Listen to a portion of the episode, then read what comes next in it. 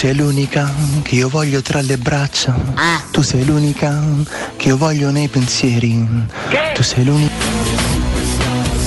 Bravo, però continua con le pillole, mi raccomando.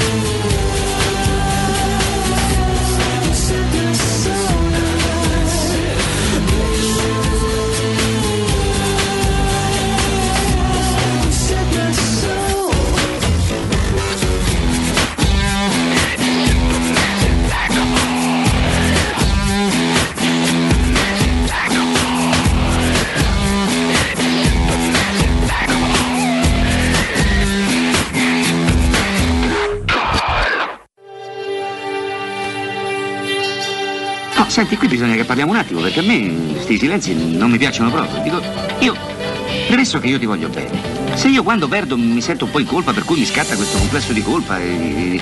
che colpa ne ho? Però quando vinco dico, Amore mio, purtroppo però non vinci mai. Senti che questa. Come si chiama quando tre cavalli arrivano in fila e vinci? una tris, magari.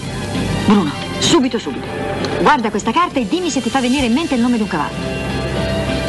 Un re, King, un cavallaccio buono solo per ammazzatura. King. Bene. E questa? Asso di spade.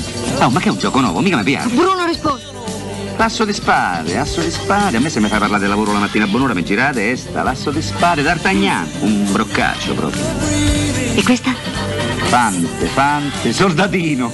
Il cavallo più rincoglionito d'Europa. King, D'Artagnan e soldatino. Bruno, Mm? è una tris fantastica. Bisogna giocarla. Ma quale fantastica, sono tre pormoni, so. Poi dico, parli proprio tu, amore. Ma perché me lo sento? Già come il presentimento che vinciamo, ti dico. Ma non è questione di Eh, presentimento, nelle corse è questione di esperienza.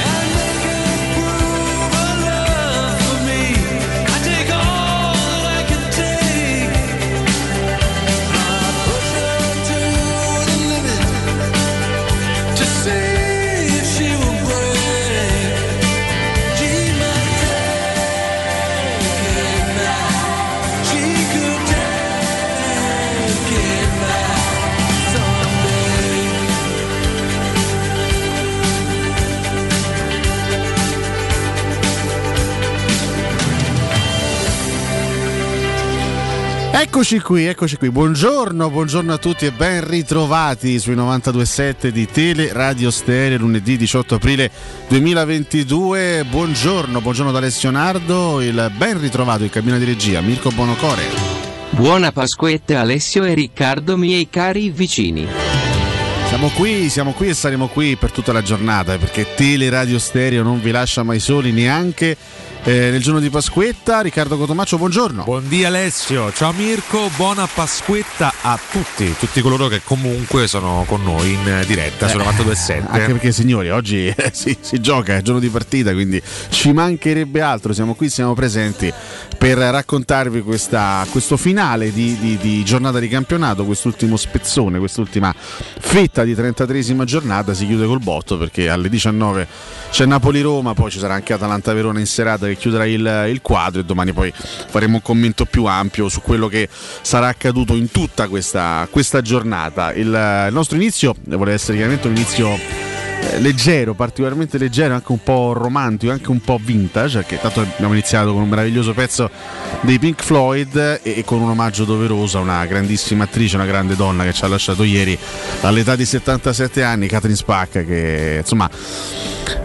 ha detto tanto nella sua lunghissima carriera, donna di spettacolo, donna di televisione, donna di cinema e poi ognuno la, la ricorda per qualcosa in particolare. Io eh, ce l'ho nel cuore per due, per due cose in particolare. Tanto eh, per una trasmissione che, che- che i miei vedevano sempre quando ero piccolo, spesso e volentieri mi costringevano anche a vederla, perché insomma ero lì con loro ed era Arem. Io ricordo perfettamente questa trasmissione che si chiamava Arem con lei che eh, conduceva no, in, questo, mm, in questa sala molto molto particolare con eh, atmosfere molto arabeggianti e c'era ogni volta un ospite, questa è la sigla storica di Arem, con un'atmos- un- un'atmosfera molto tranquilla, molto serena, molto pacata e lei che faceva le interviste insomma, agli ospiti di turno e poi ovviamente insomma, eh, ricollego la figura di Catherine Spack a quello che eh, tuttora è il mio film italiano, la mia commedia italiana preferita che è Febbre, che è Febbre da cavallo, abbiamo ascoltato un estratto, no? quando poi lei, Gabriella, suggerisce la, la Tris a Gigi Proietti, Mandraghe, eh, poi Proietti non la gioca la Tris. In realtà lei se la gioca di nascosto, lui non la gioca ed è esattamente la Tris che esce, che, che- che vince. Insomma, una scena, una delle tante scene divertenti, un film che tuttora rimane un capolavoro ed è il mio film italiano preferito. eh, Io continuo a considerarlo tale. Eh, non so se magari anche tu hai un ricordo Sì. speciale, un ricordo particolare di Catherine, anche perché mi ha, mi ha appena fatto vedere un documento straordinario. Io ho uno scatto con la SPAC, pensate, eh, risalente al 2013, sembravo suo coetaneo all'epoca, questo già la diceva lunga, eh, quindi sì, grande fan di questa straordinaria attrice, bellissima attrice, che ho scoperto per la prima volta guardando un film straordinario di Dino Risi, che è Il Sorpasso, in cui lei interpreta proprio il personaggio della figlia di Vittorio Gasman, e c'è questa scena romanticissima, bellissima, in cui lei eh, parla al papà dei suoi problemi, no? E lui molto superficialmente le risponde, ma vedrà che sono sensazioni che passano, e poi lei si tuffa in mare nuotando via. Decisa, sicura. Io? Eh, Io ti sembro sicura. No, ti sbagli. In questo non ho preso proprio da te. La mamma dice che tu sei nato vincitore. Io invece certe volte ho la sensazione di andare avanti al buio. Sotto braccio a, a uno senza braccia. Capisci? Tra l'altro il film essendo del 62, eh, lì veramente lei era una, una bambina, cioè una, una ragazzina agli esordi e, e questo è il ruolo che me l'ha, me l'ha fatta conoscere. Poi pian piano, ecco io non conoscevo Arem, però ricordo se non sbaglio eh, una conduzione di forum anche per Catherine Spack eh, nell'arco di una, di una Questa devo dire televisiva. che l'ho rimossa questa cosa qui. E eh. poi anche recentemente un ruolo in Un medico in famiglia, che è comunque una delle serie più rappresentative d'Italia degli ultimi vent'anni. Lei ragazza di una bellezza estasiante, donna di un grandissimo Sì. fascino, insomma. eleganza, Ah, sì, grandissima sì. eleganza. Poi recentemente aveva raccontato l'anno scorso la malattia che l'ha colpita, un'emorragia cerebrale, e che purtroppo insomma, nell'ultimo anno le ha, le ha complicato la vita fino a togliergliela. Però in generale una carriera straordinaria e una bellezza unica che è giusto omaggiare stamattina. Sì, mi ricordo anche una delle ultime interviste di Gigi Proietti in cui parla proprio di, di Catherine Spack e dice l'ho rivista ultimamente non invecchia mai rimane Sì. sempre, è sempre uguale è sempre bella come quando facemmo il, il film negli anni 70 insomma anche, anche una una, una cosa un po', un po' particolare, insomma, proietti che, che ci lascia non molto tempo fa e pochi, pochi mesi dopo, di fatto eh, un annetto e mezzo dopo, ci lascia anche, ci lascia anche guardi le spalle Montesano perché insomma. Sì, Montesano stia Sì, attento, no, insomma, parte stia- no, scherziamo. A parte tutto, a parte, a parte gli scherzi, Ehm, siamo ancora in forma? Io no, diciamo dopo la, la domenica pasquale, è sempre, un- è sempre una sfida difficile da affrontare e da superare. Io ieri ho percorso 9 km a piedi per digerire e smaltire e ho preso comunque un chilo e mezzo. Te quindi credo, ma è sto- normale. sto male. E oggi magno di nuovo perché è Pasquetta. Pasquetta per forza. Noi siamo comunque qua- Dobbiamo caricarci in vista di Napoli-Roma. che Stasera fai? bisogna Eh. arrivarci preparati. Perché poi la cosa, la cosa più drammatica di queste situazioni, di queste festività, non è tanto quello che te mangi a pranzo, è tutto ciò che avanza, cioè che ci puoi mangiare per, per un'altra Sì, che settimana. diventano spesso le colazioni dei giorni Ma successivi. certo, anche perché uno si, si pone sempre il problema, sì vabbè, a Pasqua sappiamo cosa, cosa, con cosa pranzeremo, ma a Pasquetta che se mangiamo è un problema che uno si pone ogni anno, ma poi non si rende conto che in realtà gli avanzi di Pasqua sono talmente tanti che c'è da mangiare per 8 Pasquette, non per una. Quindi eh, capire a casa mia ci stanno ancora sette- se- 700 fettine panate e scrocchiarelle, per cui insomma avremo ancora, avremo ancora di che parlare, avremo ancora anche di che mangiare, soprattutto in questo lunedì, in questo profondo lunedì. Infatti è successa questa cosa drammatica, non so se Cosa? io ne volevo ne parlare. Vabbè, guardi, si apra, si confessi. Purtroppo in via dell'Amsterdam è un momento molto difficile da affrontare. per quale motivo? noi, perché- Digestivo oppure. Purtroppo Nestore, Che è successo a Nestore?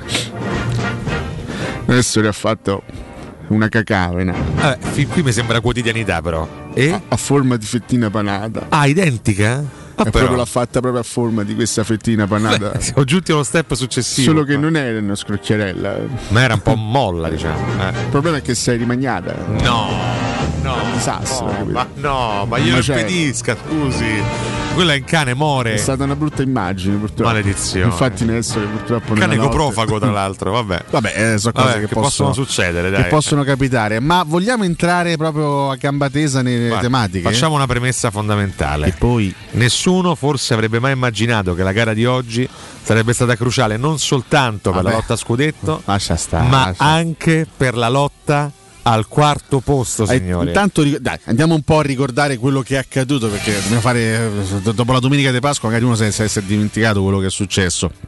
Ricordiamo quello che è accaduto in questa 33esima giornata. Siamo partiti venerdì con le due milanesi che hanno vinto. L'Inter ha vinto 3-1 contro lo Spezia e il Milan 2-0 contro il Genoa e già questo rende abbastanza pepata la partita di oggi perché per il Napoli è probabilmente l'ultima chance per restare in corsa per lo scudetto. Poi c'è stato un sabato molto intenso con tante partite, la fondamentale vittoria del Cagliari in chiave salvezza contro il Sassuolo per 1-0, l'ennesima sconfitta del maestro 1-2 contro la Salernitana, è riuscito a perdere anche in casa contro la Salernitana, 8 sconfitte in 11 partite, Udinese Empoli 4-1, gran momento di forma per l'Udinese, 16 partite consecutive senza vittoria per l'Empoli, devo dire che Andrea Sorio e Giampaolo fanno scopa ultimamente, Eh, la Fiorentina ha sofferto alla fine perché insomma da un primo tempo brillante ha faticato molto nella ripresa, però insomma ha battuto 1-0 il Venezia, 1-1 tra Juventus e Bologna e 1-1 tra Lazio e Torino, due partite molto molto tirate che Juve e Lazio hanno in qualche modo salvato in extremis grazie ai soliti Vlaovic e Immobile, comunque alla fine ci mettono sempre lo zampino. Io ho guardato, ho osservato con attenzione Juve Bologna perché oh, c'era qualcosa dentro di me, c'era qualcosa dentro di me che mi diceva "Mm, sta partita per la Juve potrebbe essere insidiosa. Proviamo a crederci, proviamo a credere nel fatto che il Bologna possa magari no fare qualcosa di estremamente Io sorprendente. avevo previsto l'1-1 eh, nei pronostici. Tu sei stato bravissimo, eh, io no, onestamente no. Però poi avvicinandomi alla gara ho detto: Ma il Bol- il Bologna non sta male, una squadra comunque che ha i suoi valori, potrebbe andare lì e mettere in difficoltà la Juve. Infatti me la sono vista la partita perché ero, sai, quando ti manca, cioè, oh, c'hai una possibilità magari anche su, so, su, su un milione, provi, provi a giocartela magari, eh, pro- provando a trascinare così da lontano una, un- una squadra. Ho provato no, a trascinare il Bologna di Tanica, che in questo momento mi c'è sta, Sinisa, sta sì. seguendo la squadra da lontano e ha fatto una gran partita il Bologna. Devo dire che ultimamente è una squadra tra le più in forma del campionato. Si vede che stanno proprio bene dal punto di vista atletico. Eh, diciamo che non hanno più grossissimi grattacapi a livello di classifica, quindi giocano molto molto sereni. Hanno fatto una bella partita sia dal punto di vista offensivo che difensivo. Devo dire che fino al, mm, a quel cataclisma finale con due espulsioni, anche dal punto di vista della, della compattezza, dal punto di vista della copertura, il Bologna si era comportato molto molto bene. Alla fine sì, Vlaovic la, la- la riprende ed è un peccato, un grande peccato perché se la Juventus avesse perso contro il Bologna oggi avremmo avuto l'occasione addirittura di andare a meno due ad una, ad una reale partita di distacco perché oggi anche se Roma dovesse vincere sarebbe comunque a due partite di distacco perché con tre punti diciamo che non, non basterebbe, Non basterebbe, recuperare tre sì. punti alla Juventus pur avendo un distacco di, di tre perché ricordiamo la Juventus ha gli scontri diretti a favore quindi a quel punto dovresti farne quattro in più nelle ultime cinque giornate vabbè questi sono tutti discorsi anche un pochino troppo legati alla matematica e all'aritmetica. Quello che conta è che vincendo oggi, che è molto difficile, perché insomma, si va a giocare su uno dei campi più difficili della Serie A, però vincendo oggi la Roma eh, avrebbe la possibilità di andare a meno 3 dal quarto posto a 5 giornate dalla fine. Comunque da un punto di vista anche della, della fiducia del morale potrebbe essere una, una grande motivazione, una, una grande fonte di stimolo per la gara di oggi. Beh, potrebbe essere anche una lettura completamente diversa di questo finale di stagione sia in Europa, visto che siamo ancora in corsa per la conference, sia in Italia, potendo eventualmente essere in corsa per diciamolo per la zona Champions League, perché ad oggi eh, la Roma è lì, è a meno 6 con una gara in meno. Sarà difficilissimo fare punti al San Paolo, anzi all'attuale Maradona. Tra l'altro abbiamo visto ieri delle immagini molto belle Molto di, belle, Mourinho molto andremo belle. a commentare, che mi hanno emozionato. Però ecco, la Roma può dare veramente un senso diverso, inaspettato anche a questo finale di stagione. Per farlo deve indubbiamente regalarci un'altra bellissima serata e fare punti al Maradona. Dall'altra parte c'è una squadra che negli ultimi giorni si è compattata, hanno parlato di patto scudetto a Posillipo due giorni fa, no? una cena eh, di squadra con Mister Spalletti e tutti i suoi giocatori, quindi non sarà affatto facile, è l'ultimo treno, l'hai detto già tu, il Napoli è molto forte, sulla carta è Eh, anche più forte della, della Roma, squadrone. sta facendo un ottimo campionato, e, però la Roma, e questo bisogna contarlo, e forse è questo il piano che dobbiamo analizzare di più, è in un momento di forma molto importante. La Roma quest'anno non ha mai perso in campionato nel 2022. Quindi è reduce da una grande. Perso la Juve. eh, ha perso. che però era già il 2022? Sì, sì. Quindi a parte la Juventus, gara assurda. il Milan, il Milan Juve sono state le prime due partite del 2022. A parte su- superato quel, quel doppio scoglio negativo, tutti i risultati utili consecutivi. siamo andati in striscia positiva. sì. Quindi insomma c'è, c'è una buona premessa, una buonissima premessa. Siamo reduci da una gara importante, cruciale anche dal punto di vista emotivo, che è quella di, di giovedì sera contro il Bodo. Quindi anche noi abbiamo i nostri galloni a favore. Cerchiamo di utilizzarli. Dall'altra parte c'è un Napoli che magari avrà più pressione di noi, no? visto che si gioca un traguardo molto più La importante. pressione è totale anche perché adesso ti dirò una cosa e tu mi direi ma che cacchio dici ma o professore viaggia sempre sulla luna ma dice- sempre delle cose dice sempre delle vaccate io dico No, sempre, non è sempre, io dico no. delle vaccate tanto, eh. consapevole di dire delle vaccate Tu a volte ti assumi dei rischi. io voglio provocare perché poi insomma la comunicazione è fatta Anche anche, di questo, grosse eh. provocazioni Sane comunicazioni. allora ti dico anche che se la Roma oggi batte il Napoli Che? va a meno 6 del Napoli Ah, con gli sconti quindi diretti a favore Addirittura vuoi guardare al terzo posto? Vabbè, allora a sto punto Roma No, no, no. se vince con Napoli è in ottica scudetto. Eh, scusami. eh. No, no, ti dico che Eh. se tu vinci con. Sto, sto dicendo una follia. Mi, mi rendo conto che sto provocando. Che il Napoli non lo riprendi. Però ti sto dicendo che se tu batti il Napoli. Vai a meno 6 da Napoli con gli sconti diretti a favore. Quindi vuol stai dire che se tu lo agganci, cioè se, se- se tu poco poco lo agganci, stai davanti te perché gli sconti diretti a quel punto sarebbero a favore. Giusto? Stai un po' interpretando. con 5, con cinque gare da giocare con un Napoli non più in lotta a scudetto a quel punto anche un pochettino no con la terra bruciante sotto i piedi perché se, se poi le- le- il Napoli oggi perde resta a- con soli tre punti di vantaggio sulla Juventus e a quel punto con 6 sulla Roma. Quindi sarebbe addirittura tornerebbe addirittura in bilico per il Napoli la posizione Champions League che per loro è fondamentale. Cioè, per loro è assolutamente determinante arrivare in Champions. Questo Spalletti lo ha spesso ricordato. Eh, sì noi stiamo lottando per lo scudetto ma dopo due mancate qualificazioni di fila alla Champions League per noi è importante e fondamentale di entrare in Champions. Quindi io credo che sia molto difficile fare il risultato oggi. Io, faccio- io- io parto da questa premessa qui. Eh, È giusto sognare, è giusto ambire ai tre punti oggi. Mi rendo conto che sia comunque dura perché la partita è di una difficoltà enorme. Eh, Cioè, vai a, vai a sfidare una squadra, poi andremo anche a, a parlare anche delle, delle formazioni probabili. Cioè, il Napoli è una squadra veramente con, con tantissimo talento e con tanta qualità in tutte le zone del campo. Però questa è una Roma che ha l'obbligo di mantenere alta la propria ambizione e ha l'obbligo di mh, cercare la vittoria su tutti i campi e contro qualsiasi avversario. Questo mi sembra una come dire, un- un- un- un'ambizione che nessuno può togliere a questa squadra, no? soprattutto in un momento positivo, perché la Roma sta vivendo una fase certamente di buon, eh, di buon rendimento, c'è anche il grande entusiasmo per via della semifinale raggiunta in Conference League, quindi è giusto anche farsi trascinare da questo entusiasmo e provare a sognare qualcosa di magico. Per me è molto difficile che Roma faccia risultato oggi. Se dovesse capitare, domani potremmo raccontare una realtà eh, diversa, insomma, una realtà aggiornata e secondo me abbastanza, abbastanza promettente. Diciamo Poi ne parliamo domani. Solo un povero deficiente potrebbe immaginare questa realtà, ma se questo povero deficiente, povero deficiente. ci mancherebbe Però dovesse avere ragione, domani saresti letteralmente l'eroe di questa trasmissione. No, è le- è l'eroe. Diciamo che bisogna anche saper guardare avanti. No, i, i grandi uomini Guardano oltre. che guardano avanti. E quindi io, L'imprevedibile. poi io resto assolutamente con i piedi per terra e dico che, l'obiettivo fondamentale per la Roma resta, resta al quinto posto, resta cercare di, di- di mantenere la quinta posizione e in tal senso la mancata vittoria della Lazio è un buon, un buon risultato in quest'ultimo turno e chiaramente stasera c'è da tifare anche per il Verona contro l'Atalanta di Gasperini. Vi ricordo Studio Graffiti, internet è una vetrina per tutti, non importa quanto sia grande il tuo business, usalo per comunicare con la tua clientela e mostrare i tuoi prodotti o servizi. Sei un artigiano, un libero professionista, un commerciante, un imprenditore? Scopri cosa Studio Graffiti può fare per te e per la tua attività. Studio Graffiti realizza siti web, e-commerce, visibilità sui motori di ricerca, campagne web marketing e studio grafico.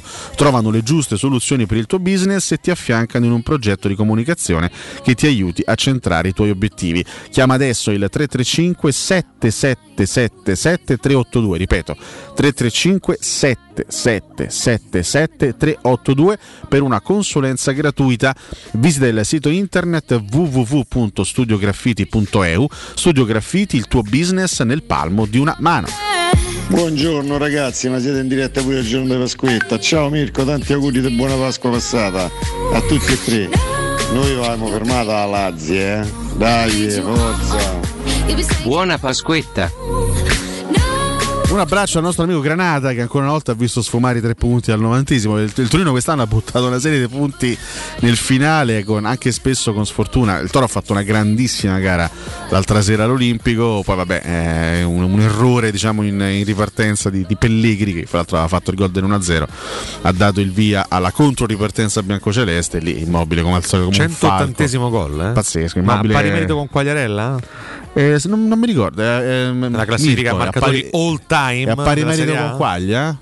Entrambi in attività dovrebbero essere più. Tra l'altro uno di Torre Annunziata e l'altro di Ischia, capito? Tutta roba, sì, sì, campana. Eh, diciamo. Tutta roba campana, sì, sì, sì. Tra l'altro due, due, due ragazzi diciamo napoletani fondamentalmente sì, sì, certo. che hanno, non hanno praticamente mai, a parte un anno Quagliarella, non hanno mai vestito la maglia del hanno Napoli. a dir poco travagliato per Fabio Quagliarella, però sì. Saranno il destino di Immobile da questo punto di vista, che poteva diventare, eh? Ha avuto tutto il tempo durante la sua carriera per diventare anche un, un, punto di riferimento del Napoli che però non si è mai avvicinato a lui e lui non ha mai neanche espresso troppo il desiderio di andare a giocare lì sono quelle storie particolari Beh, no? perché forse Napoli ha scelto Insigne Immobile in quegli anni aveva scelto l'estero forse è lì che ha perso un Beh, po' altri due per scia, esempio no? sono stati Vincenzo Montella e Totò Di Natale due napoletani doc che non uno sono, addirittura Udine ha scritto non hanno mai giocato neanche un minuto sì, col Napoli un po' lontanuccio da Napoli entrambi sono cresciuti Natale. calcisticamente a Empoli no? hanno vissuto eh, il loro parto calcistico lì e poi hanno fatto tutt'altro tipo di carriera lontani proprio completamente lontani anche dal, dalle zone tra l'altro Montella mai orbitato intorno al Napoli neanche da allenatore eh? Mai, c'è mai, mai stato mai. un contatto eh, storie, storie curiose storie particolari quindi Milan 71 Inter 69 Napoli 66 questa, queste, questo ci dice, già questo pezzetto iniziale di classifica ci dice che se il Napoli oggi non fa i tre punti, il Napoli è fuori. Ecco, diciamo non, non aritmeticamente, non al centro, perché poi ragazzi in un campionato come questo può succedere di tutto da una giornata all'altra, quindi però è chiaro che se il Napoli dovesse restare... Eh, adesso ipotizziamo anche, un, anche, soltanto un pareggio, no? un pareggio oggi fra Napoli e Roma. Il Napoli andrebbe a 67, resterebbe a meno 4 dal primo posto e a meno 2 dall'Inter che però deve recuperare la gara potenziale contro il Bologna, meno 5 potenziale meno 5 Oddio, e meno Bologna 4 è nulla è è scritto eh? diciamo, potenziale meno 5 dall'Inter sicuro meno 4 dal Milan sì. vorrebbe dire a 5 gare dalla fine essere praticamente non del tutto ma quasi fuori da, da, da, da ogni possibilità scudetto quindi vuol dire che oggi diciamo che si, si, si, ribalteranno anche le situazioni emotive rispetto a giovedì giovedì eravamo tutti molto molto eh, stimolati dal fatto che il Bodo avrebbe trovato un ambiente caldissimo, un ambiente estremamente ostile e così è stato perché il Bodo è stato schiacciato non soltanto dalla qualità e dalla forza tecnica della Roma ma anche da un ambiente che ha completamente soffocato anche psicologicamente ogni intenzione positiva dei norvegesi. Oggi troveremo una situazione completamente capovolta, oggi immagino che troveremo un Diego Armando Maradona carico a mille per uh, giocarsi le ultime non chance. Ho visto le, le, statistiche delle vendite dei biglietti, non so se sarà un sold out. Ma il, il Napoli quest'anno non è che abbia riempito lo stadio, eh. quasi, non, nonostante paradossalmente. paradossalmente, che insomma il Napoli quest'anno si è veramente giocato il campionato. Lì c'è un'atmosfera un po' diciamo stranamente distaccata, spesso ne parlo anche con amici napoletani, però insomma credo che oggi ci sarà un minimo di carica, un minimo di voglia per poter provare a, a così a mantenere viva questa fiammella questo sogno per, per, lo scudetto. Quindi sarà sicuramente dal punto di vista ambientale una partita ostile, difficile, un contesto complicato e E c'è anche questa sfida particolare, questa sfida assolutamente particolare fra, fra due personaggi, fra due grandi personaggi del nostro, del nostro, calcio, anche se ovviamente parliamo di bacheche diversi, di palmarès diversi, però comunque dai, sono due che un titolo te lo danno sempre, sono due personaggi anche dal punto di vista mediatico molto molto accattivanti, sia Luciano Spalletti che Giuseppe Mourinho Spalletti che fu il primo avversario di Mourinho in Italia, perché ricordiamo agosto 2008 Supercoppa italiana con Mourinho appena arrivato sulla panchina dell'Inter, eh, Inter-Roma 2-2 nei tempi regolamentari, poi purtroppo la perdiamo per ancora mi rimane un rigore qui, sbagliato. ancora mi rimane qua quella partita la partita persa ai calci di rigore Che per un peccato. rigore sbagliato da Francesco Totti tra l'altro che aveva sul, sul- sul dischetto il pallone decisivo per portare a casa quello che sarebbe stata la quarta coppa in un anno per la Roma tu ti rendi conto? pazzesco. Sarebbe stata la quarta coppa nel giro di 15 mesi praticamente. Eh, purtroppo Totti sbagliò quel rigore e alla fine la Supercoppa la vinse l'Inter e Mourinho vinse, vinse il primo colpo il primo trofeo in Italia. Sono le 8.31 Mirko Bonocori siamo partiti a bomba. Salutiamo anche gli amici di Twitch vi vogliamo vivi e presenti al 342 7912 362 note audio. A te Mirko a tra poco. Pubblicità. Quale altro ascoltatore vuole approfittare delle offerte di inizio stagione delle zanzariere Z-Screen, le più acquistate a Roma? Approfitta subito della grande promozione Z-Screen. Fino al 30 aprile, oltre all'offerta dedicata agli ascoltatori, offerta zanzariere, un buono da 70 euro per le tue Z-Screen. Con la garanzia soddisfatto o rimborsato. Chiama subito all'800 196 866 o visita il sito zanzaroma.it. Z-Screen, la super zanzariera con un super servizio e una super garanzia. Internet è una vetrina per tutti. Non importa quanto sia grande il tuo business, usalo per comunicare con la tua clientela e mostrare i tuoi prodotti o servizi. Scopri cosa Studio Graffiti può fare per te e per la tua attività. Studio Graffiti realizza siti web, e-commerce, visibilità sui motori di ricerca, campagne web marketing e studio grafico. Chiama ora il 335 7777 382. Il nostro team ti offrirà una consulenza gratuita. Scopri i nostri lavori su www.studiograffiti.eu. Studio Graffiti, il tuo business nel palmo di una mano. Vendo la mia casa, chi compra non c'è. Mutuo tasse certificati, vendo la mia casa, chi compra non c'è. UM24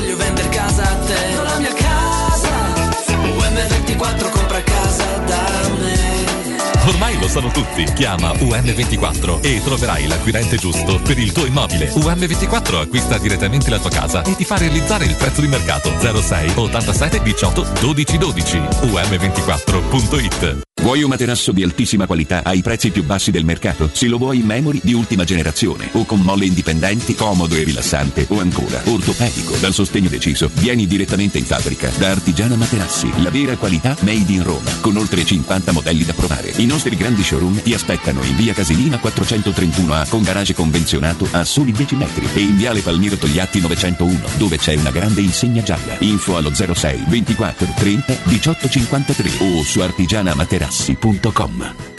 Hai dei PC, smartphone o tablet che non usi o sono guasti e non sai cosa farne? Portali da Synapsi. Te li pagano in contanti e subito. Se invece vuoi permutarli con qualcosa di più moderno, si occupano loro del trasferimento dei dati e sei subito operativo.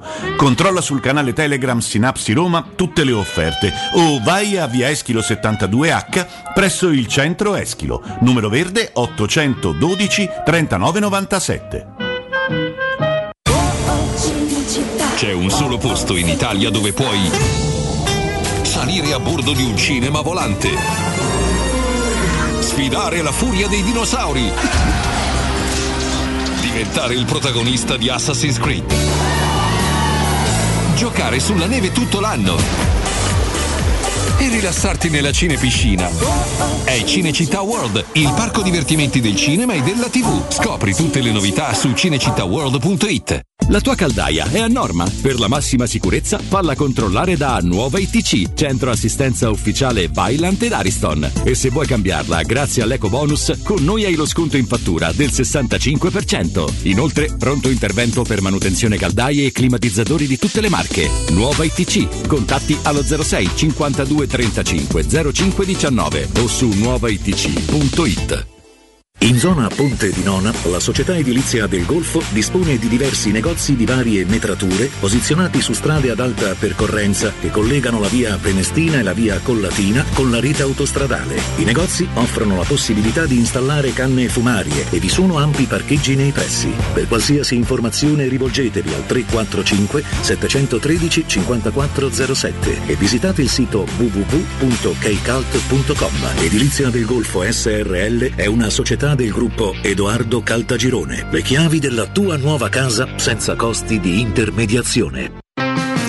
Laura, che succede? Voglio cambiare la mia cucina, ma ho delle misure troppo particolari. Ma non lo sai, da Arte Arredamenti ti fanno la cucina su misura e in questo mese è pure scontata del 50%. E non preoccuparti delle misure, vengono loro a prenderle a casa tua. Hai detto Arte? Sì, Arte Arredamenti, cucine su misura, scontate fino al 50%. In Viale dei Colli Portuensi 500, Via di Torrevecchia 1035 e Via Maiorana 156. Aperti la domenica. Arte.it. Arte con l'H davanti.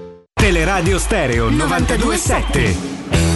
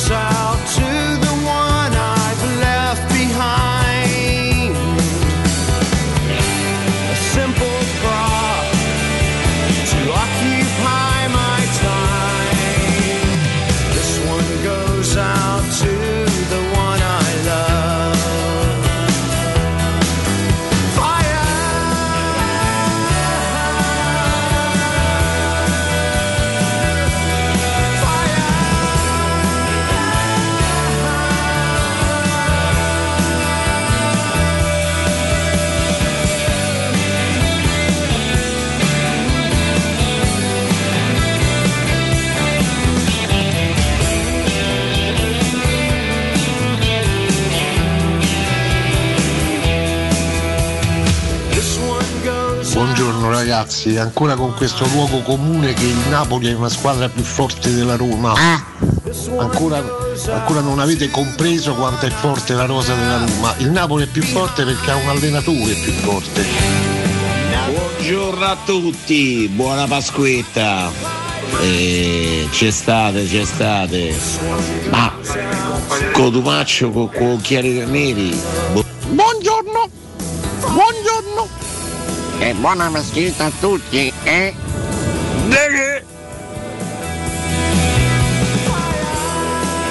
Ragazzi, comunque tutti dietro, con Zagnolo a fare i strappi, a difendere il pareggio, perché comunque è loro che devono attaccare proprio perché non devono perdere il terzo posto lì.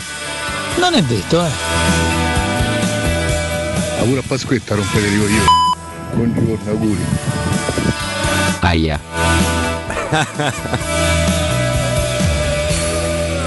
Ci siamo con gli Harry Ham. Torniamo in diretta con questo pezzo meraviglioso di One I Love. Sono le 8.39 minuti. È Pasquetta, siamo in diretta 92.7 Teleradio Stereo. Nardo Cotomaccio con voi. Un palinsesto lungo oggi perché dobbiamo accompagnarvi fino all'inizio di Napoli-Roma, ore 19. Insomma, è una, una, una Pasquetta di calcio, una Pasquetta di Roma, una Pasquetta di passione. E di sicuramente un po' di sofferenza perché sarà una partita dura, però dai c'è carica, c'è, c'è voglia di, di rivedere la Roma in campo dopo la bellissima serata di giovedì scorso. Non credi? Non trovi? Sei Dai, d'accordo? è iniziata nel migliore dei modi questa partita Napoli-Roma. Ieri, lo, lo- a parte che l'abbiamo accennato anche nel primo blocco, ma ieri José Mourinho si è recato uh, vicino ai quartieri spagnoli per omaggiare proprio la memoria di Diego Armando Maradona, a cui è dedicato questo murales straordinario. E la folla lo ha applaudito, lui che, che aveva un buon rapporto con. uh, eh, Diego Armando Maradona Si stimavano lì. molto Cioè, due, eh. sì, esatto, c'è un rispetto reciproco enorme. Ieri abbiamo anche pubblicato sulla nostra pagina uno scatto di Maradona vicino alla panchina di Mu quando allenava il Real Madrid. Quindi ecco, se c'è un modo di iniziare bene una gara, anche a livello psicologico, è questo. E ieri quando ho visto il video ho detto, ah, mi sento un pochino più tranquillo. Perché comunque contano anche questi lati un po' psicologici, di contesto, no? prima di una grande gara. Sì, ma insomma, credo comunque Mourinho sia un allenatore abbastanza rispettato dalle altre tifoserie per quello che ha fatto. Insomma, sai, c'è anche proprio un discorso di, di- di blasone, di importanza. Non parlo di simpatia, eh, che poi Mourinho mi rendo conto che sia abbastanza antipatico agli avversari eh, per, per come si pone, per quella, che sua, per quella che è la sua arroganza. Io l'ho sempre detto fino al 4 maggio, mi stava. mi stava proprio qua Sulle Mourinho. scatole, Io eh, non, sì. non l'ho mai sopportato fino al 4 maggio, poi dal 4 maggio in poi è diventato ovviamente Il tuo perché- idolo. Ma perché è normale? Il perché, tuo insomma, il, ti- allenatore, eh. il tifo funziona, funziona in questo modo. Se, se ce l'hai dalla tua parte, eh, se sei affezionato comunque sia tifi per loro e li vedi anche come dei punti di riferimento, se ce li hai contro non li sopporti. Questo mi sembra anche abbastanza. Poi, soprattutto quando si parla di personaggi di grande personalità, funziona così. No, se ce l'hai dalla tua, eh, li stimi, se ce l'hai contro, li detesti. Questo funziona, funziona da sempre. Io ricordo anche un Murigno commosso e veramente realmente emozionato. Adesso non ricordo se il giorno dopo, due giorni dopo la morte di Maradona, lui eh, fece anche una, una- una sorta di omaggio in conferenza stampa all'allenatore del Tottenham, parlò della morte di Maradona. Veramente mi ricordo questa, questa sua espressione realmente emozionata. Lui no, che lascia sempre trasparire questa. anche questa corazza questa durezza sì, no? sì, anche sì. nello sguardo, nel modo di parlare. Ecco. Maradona, the world knows. The world never forget. I I made sure that my my son knows a lot about him, even uh, being born after the. Vabbè, queste, queste le parole bellissime di, di, di Mourinho per rivolte a tradurre mi assicurerò che mio figlio saprà molto Certo. di Diego Armando Maradona pur essendo nato dopo eh, chiaramente l'era la grande era di Diego Armando Maradona Questo, questo sì, tante cose da dire ancora perché poi stavamo parlando appunto di Spalletti versus Mourinho, un, un confronto certamente tra grandi personaggi del, del calcio. eh, per Spalletti Mourinho rappresenta una sorta di tabù perché abbiamo raccontato no, di, quel, di quell'Inter Roma eh, di Supercoppa che fu diciamo, il- il debutto assoluto per José Mourinho in territorio italiano da allenatore di una squadra italiana perché poi Mourinho aveva già affrontato una squadra italiana tanti anni prima, la Lazio, in, eh, in semifinale di Coppa UEFA sulla panchina del Porto e fu anche un bel successo per il, suo, per il suo Porto, però da allenatore di una squadra italiana Spalletti è stato il suo primo avversario in quella Supercoppa dell'agosto del 2008. Poi in campionato, nel campionato 2008-2009, eh, l'Inter ricordo vinse 4-0 contro di noi all'Olimpico e finì 3-3 eh, invece a San Siro fra, fra Inter e Roma, la famosa gara che precedette la conferenza stampa degli zero titoli, no? una delle storiche celebri conferenze stampa di, di Mourinho perché ci furono molte molte polemiche dopo quell'Inter Roma 3-3 con eh, anche degli episodi arbitrali stranamente contro la Roma e, e poi Rom- ehm, Spalletti e Mourinho che, si- che sono ritrovati eh, appunto nella gara di andata con uno 0-0 eh, devo dire ben conquistato in quel momento dalla Roma la Roma veniva dal 6-1 di Bodo eh, il Napoli invece veniva da una striscia di sole vittorie in campionato quindi erano anche molto molto diversi i momenti eh, che stavano attraversando le due squadre il mese di ottobre. E la Roma fece una grande partita all'andata una, una partita di grande solidità, grande concentrazione. Que- que- quella- è una di quelle partite che magari tu non, non ricordi a livello di spettacolarità, di, di- di- di- di grandissime occasioni create, di grande calcio prodotto, però quella, fu- quella forse è stata una delle prime vere grandi partite murignane eh, della Roma, perché la Roma giocò col coltello fra i denti, ebbe la, la prima grande occasione del match con, con Abram, non sfruttata davanti a Ospina, però fu una gara veramente giocata con grande concentrazione contro quella che in quel momento lì era nettamente la squadra migliore d'Italia. No, sembrava esserci un abisso in quel momento tra le due formazioni, invece la Roma mise in campo grossa compattezza e organizzazione, ricordo. Tra l'altro dato interessante, la Roma becca il Napoli entrambe le volte dopo il Bodo, sia all'andata quando vero, abbiamo, abbiamo perso solo lì. con due risultati diversi. Leggermente sono- diversi, assolutamente. eh. Andata dopo il 6-1, stavolta dopo la, la Eh. qualificazione in semifinale. Ad oggi invece il gap tra le due squadre sembra inferiore rispetto all'andata, oggettivamente, no? Tra Beh, il momento Napoli- è diverso, dai, Sì. il momento è diverso, sicuramente il, il Napoli eh, arriva a questa partita con molta, ten- molta tensione, con molta carica probabilmente, ma anche con molta tensione, perché abbiamo detto loro si giocano davvero tutto quest'oggi e immagino che anche Spalletti non abbia vissuto una vigilia serena, eh, perché sai, per lui affrontare la partita decisiva del campionato contro la Roma, immagino che tante- tanti contrasti anche a livello emotivo dentro se stesso, insomma, no? Eh, Per lui è, è comunque un appuntamento, immagino che per lui sia un appuntamento comunque, comunque speciale. La Roma ci arriva bene perché ci arriva dopo, dopo questa bellissima serata e questa bella qualificazione in semifinale. Abbiamo parlato di eh, Spalletti contro, contro Murigno.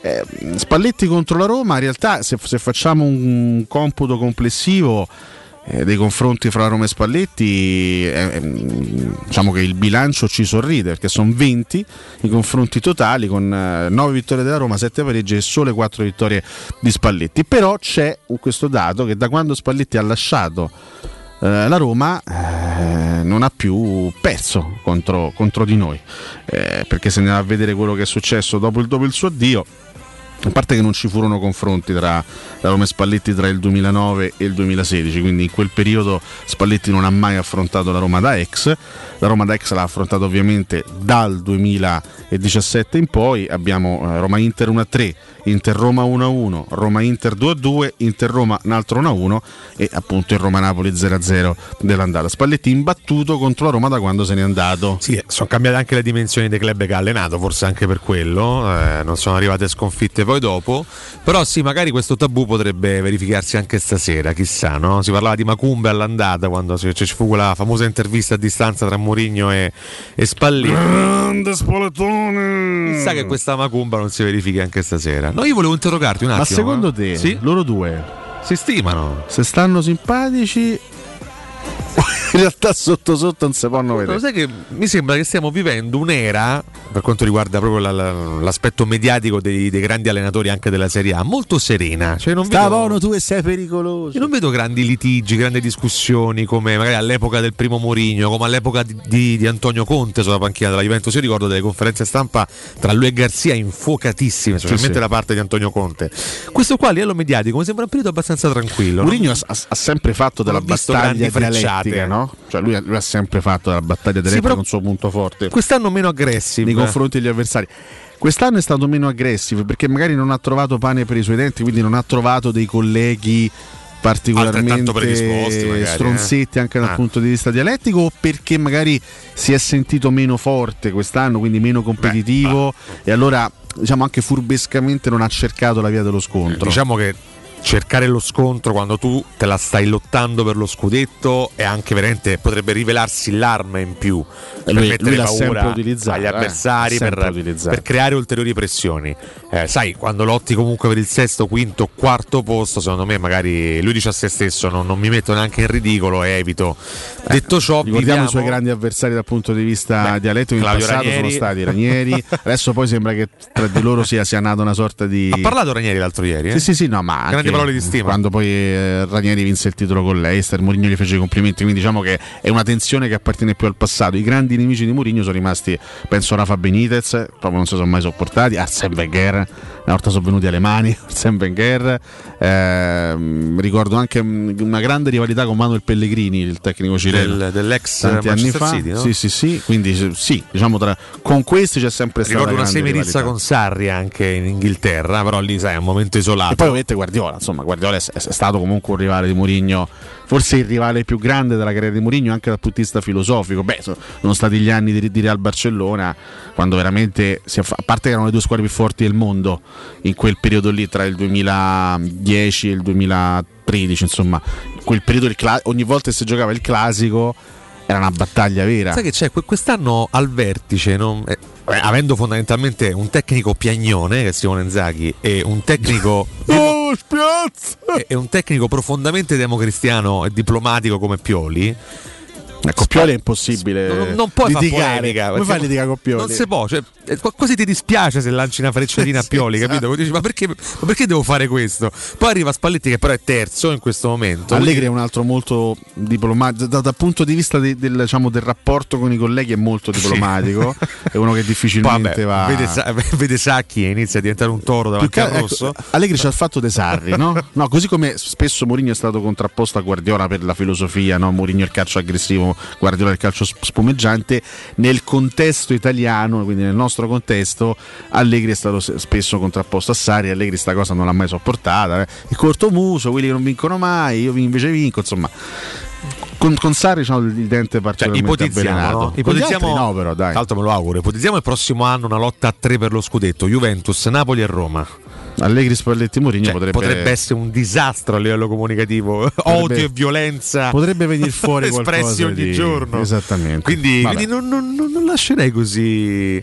Eh, non, non mi abbandon- non lascerei alle nostre spalle l'idea del Mourinho un po' puzzone, un po' aggressivo. Sta cosa, tu, guarda, tu guarda, guarda quello che è successo anche insomma in, questi ultimi, Ecco, in queste ultime settimane con un po' si è rivisto con, col, col Eh, Bodo, certo. no? perché là si è accesa una rivalità speciale, inaspettata, imprevedibile, eh, reiterata poi nei mesi, no? perché il Bodo so, da ottobre se lo portavamo appresso, quindi là qualcosa è nato. no? siamo levato dalle palle sto Quindi Bodo il, Glimt. il Mourinho di quegli anni, de- dello zero titoli, del Pirla, non so mica un Pirla, cioè delle battute così improvvisate, secondo me è nascosto bene. Prostituzione intellettuale. Prostituzione intellettuale, le manette, ragazzi, veramente la, la storia mediatica e comunicativa di Mourinho è piena Però di lui att- attraverso quel- quel- quell'atteggiamento che io all'epoca non sopportavo, perché poi vedevo proprio da parte di Mourinho, posso dire, in quel momento vedevo una disonestà intellettuale, perché l'Inter era chiaramente sul campo favorita Eh, anche dagli arbitraggi, eppure lui riusciva con questa tecnica, con questa abilità comunicativa, a sembrare vittima. eh, riusciva esattamente a far passare il messaggio contrario, che era l'Inter quella penalizzata, no? le manette, cose, beh, quando, quando in realtà era assolutamente il, Il contrario. contrario. Assolutamente- e, e lui riuscì attraverso anche questo comportamento a portare dalla sua parte tutto il popolo interista e anche tutta la squadra, cioè la squadra era pronta veramente a buttarsi nel fuoco per lui e il pubblico interista ancora oggi, ma, insomma, ancora oggi il Lo pubblico idolatra. interista lo, lo- Lo lo adora, che giustamente il triplete, insomma, è una cosa che non si fa tutti i Sono giorni. so emblematiche le lacrime dei Materazzi. eh, E lui sta cercando di fare la stessa cosa qui, qui a Roma. Mi sembra che dal punto di vista della- dell'impatto ambientale non ci sia discussione, insomma, no? È vero che durante il periodo più duro di questa stagione, anche qui in trasmissione abbiamo spesso accolto delle opinioni, anche adesso no, l'ascoltatore ci diceva tra Napoli e Roma, eh, l'unica differenza è allenatori che hanno più bravo loro, quindi ci sono anche dei, dei critici di Mourinho. Però se andiamo a giudicare l'impatto della tifoseria, la presenza allo stadio, insomma, mi sembra che siano tutti dalla parte di questa Roma allenata da Giuseppe Ma la Mourinho. tifoseria mi abbastanza compatta intorno a Giuseppe Mourinho. su questo mi sembra no, che non ci sia discussione. La squadra piano piano sta diventando la sua squadra anche a livello di, di- di mentalità, di, di- approccio e di impatto Però sul campo. sul gap tra le due rose, che per me il Napoli è più forte della Roma quest'anno, c'è chi la pensa al contrario. Secondo te dov'è veramente più forte il Napoli rispetto alla Roma? Centrocampo. Eh, il, il Napoli, poi ne, ne parleremo diciamo, quando and- andremo a giudicare anche le formazioni, andremo anche anche a commentare le formazioni probabili. Il Napoli ha dei problemi come dietro perché non ha tante alternative. Manca di Lorenzo, sono costretti a far giocare questo ragazzo Zanoli che comunque è ancora abbastanza inesperto. Se manca Mario Rui, e non sto parlando di Paolo Maldini, sto parlando di Mario Rui, non c'hanno nessuno perché c'hanno Gulam che so tre anni che non è più un giocatore. Anche là in mezzo, se, se- mh, se- si fa male uno tra Rachmani e Koulibaly, devono mettere Juan Jesus perché cioè, voglio dire, non è che stiamo parlando dell'Optimon. Eh, il giocatore che hanno preso a gennaio Tuanzebe dal Manchester United non ha praticamente mai giocato. Quindi il Napoli ha dei problemi se vogliamo dietro. Tra centrocampo e attacco c'è un'abbondanza e fa paura perché poi lascia stare i momenti dei giocatori, perché poi sono dei- dei- alcuni giocatori che vivono delle fasi più o meno splendenti, però se, se vai a pensare a, a Lobotka, Anghissà, Demme, Fabian Ruiz, Zielinski, Elmas, cioè stiamo parlando di una quantità di, di soluzioni e di risorse. Pe- Pensiamo anche all'attacco, Politano, Lozano, Insigne, Osimen, Mertens, cioè Petagna è l'ultimo degli stupidi, è comunque un giocatore che ti può servire no, in, alcuni momenti della partita. Quindi è una- una- una squadra che ha anche una profondità di rosa notevole dal centrocampo in su, perché in difesa secondo me potevano fare le cose anche un pochino meglio in sede di mercato. Vediamo se questo gap sarà così evidente stasera alle 19. eh. Secondo me è una gara molto imprevedibile. Sì, non vedo l'ora di vederla. È una gara aperta a tutti e tre i risultati, questo mi, sembra, mi sembra chiaro. Vi ricordo Artigiana Materassi, Artigiana Materassi continua a stupirvi, per tutto il mese di aprile ci sarà il 60% di sconto su tutta la gamma con omaggio e consegna compresa nel prezzo. Andate a provare i nuovissimi modelli come il favoloso Memory Fresco Gel e i fantastici nuovi modelli massaggianti che si adatteranno al vostro corpo donandovi un piacevole benessere. Gli showroom di Artigiana Materassi si trovano in via Casilina 431A, zona Pigneto, con un comodo parcheggio convenzionato a soli 10 metri e nella elegante esposizione di Viale Palmiro Togliatti 901 dove c'è una grande insegna gialla. Per info 06 24 30 1853, ripeto il numero 06 24 30 1853, c'è anche il sito internet www.artigianamaterassi.com.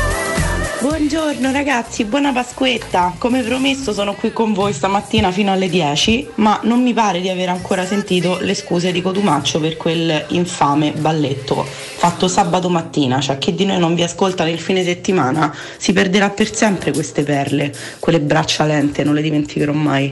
Ciao. Grazie. Un saluto alla nostra amica. Momento oggettivamente vergognoso. Sì, la sì. nostra amica la salutiamo e ci, ci scusiamo. Mi scuso io, chiaramente, no? Perché a volte ne. Fosse il primo dei momenti vergognosi regalati in questo spazio. Più o meno c'è un abbonamento fisso, almeno Quindi. tre a settimana. No, detto questo, sì, mi scuso perché non faccio lo stesso durante la settimana. Tanto sa- eh, ci stanno stuzzicando su Twitch su un argomento. Adesso ci andiamo su quell'argomento lì. Non vi Il preoccupate. professore ci è venuto da casa. non, ce lo sia- non abbiamo mica dimenticato. Ce l'ha eh. nella valigetta l'argomento. No, eh. prima, prima di affrontare quell'argomento, magari prenderemo direttamente il prossimo blocco. Stiamo parlando del. Dichiarazioni di Paolo Stavo per dire delirio. Di Paolo Amici, no, di Di Paolo, Paolo Di Di Cagno al club di Sky. Che sta a partire qualcosa. Paolo Di Cagno, sei un gabbiale, un incrocio fra un gabbiane e un maiale. Forza no, grande no, o ma- male. ma- Però cerchiamo sempre di mantenerci. magari, eh. di ma- eh, cerchiamo, Poi il fatto che magari noi condividiamo è un altro discorso, ma poi no, eh, cerchiamo di, di moderare. Ti do questo piccolo dato curioso. Spalletti non è l'allenatore più anziano della Serie A perché l'allenatore più anziano della Serie A è L'avevamo fatto questa, Sì. questo gioco, è Andreazzoli. Andrea Azzoli, che è un classe 53, quindi è quello più, più, più vecchiotto di tutti, però è l'allenatore a livello di Serie A più longevo, cioè quello che tra tutti i 20 tecnici dell'attuale Serie A è quello che ha debuttato prima della massima categoria. E beh, anche, anche da questo punto di vista c'è un aneddoto curioso perché eh, il suo debutto eh, risale alla stagione 97-98, prima giornata, stiamo parlando di 25 anni fa. Eh. Ormai sì, sì. Oh, 25 anni in Serie A, non so, non pochi, eh. Eh, Empoli Roma 1-3 al Franchi, sul neutro del Franchi 1-3, vittoria della Roma di Zeman, la prima Roma di Zeman che debuttava proprio al Franchi contro l'Empoli di Spalletti neopromosso e finì, e finì 3-1. Indovina un po' quali sono il secondo e il terzo Più longevi? più longevi della Serie A. Beh, uno probabilmente è Pioli.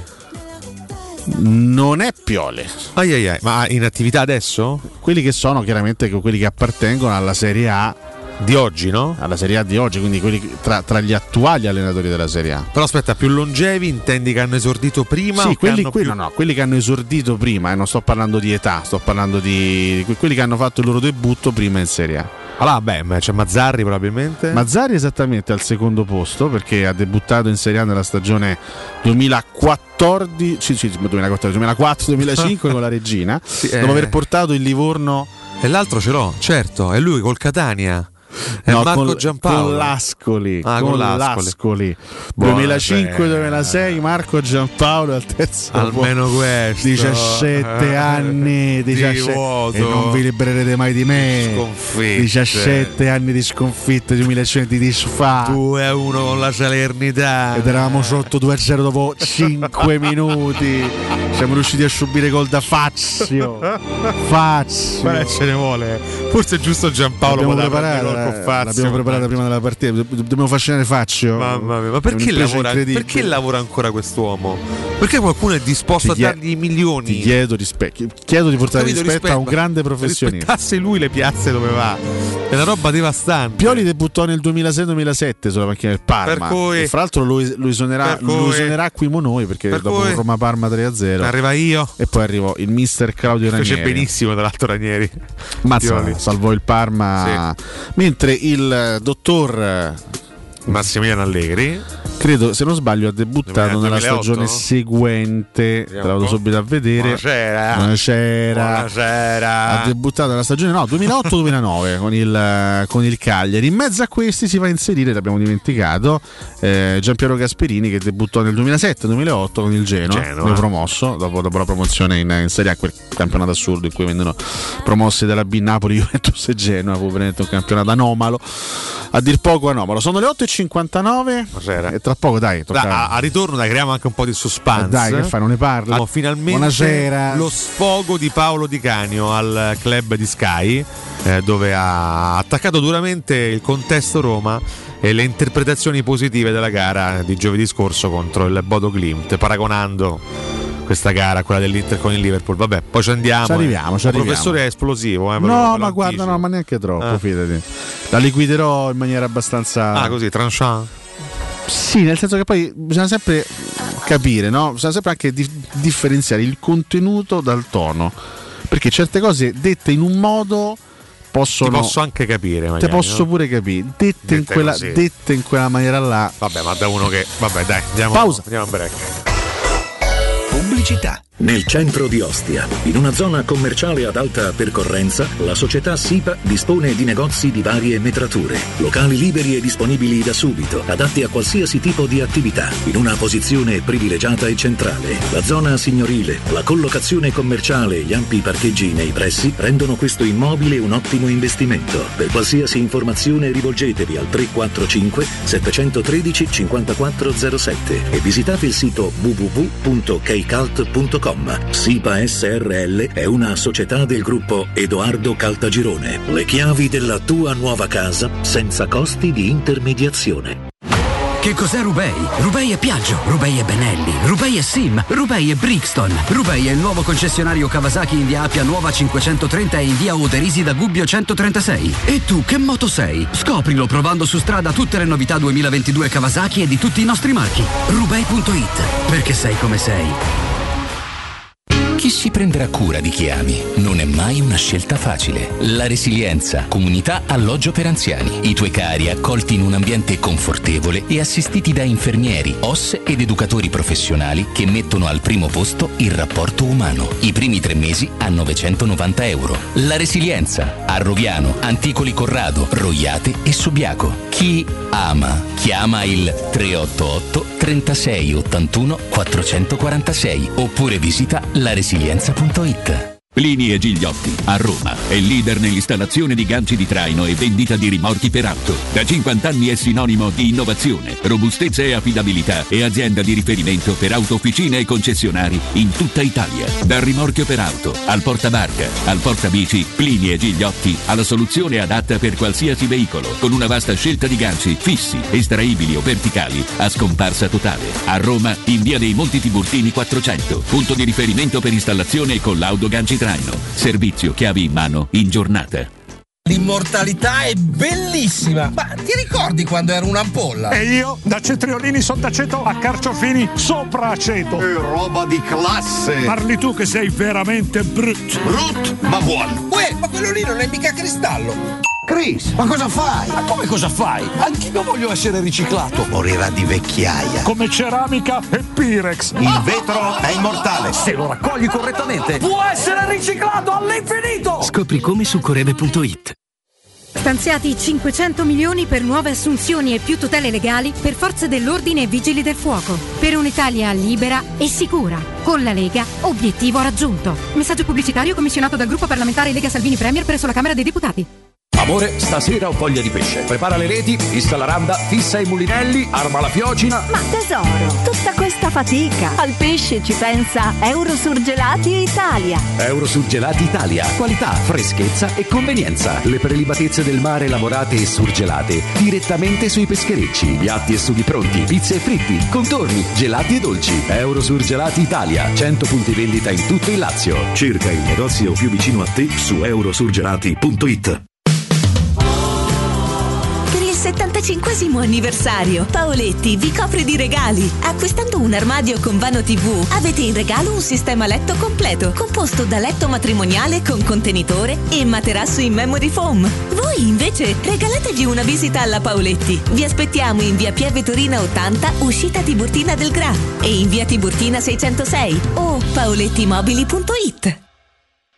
Vorresti sostituire le tue vecchie finestre con dei nuovi serramenti in PVC a risparmio energetico senza dover spendere una fortuna? Da Innova Serramenti, fabbrica infissi in PVC e porte blindate, puoi avere i nuovi infissi a metà prezzo, anche a rate con finanziamento a tasso zero. Basta cedere il tuo ecobonus statale ed ottenere uno sconto in fattura di pari importo, grazie al quale risparmierai subito il 50%. Chiama subito Innova Serramenti all'800 300 527 o visita il sito innovaserramenti.com. Innova Serramenti. Qualità al miglior prezzo.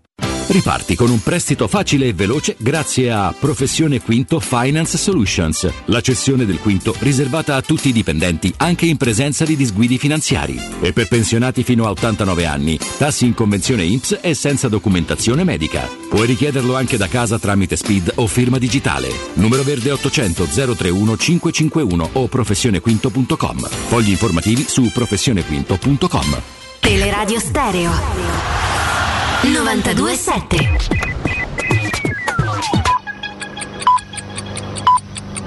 Sono le 9 e 5 minuti. Teleradio Stereo 92.7. Teleradio Stereo 927.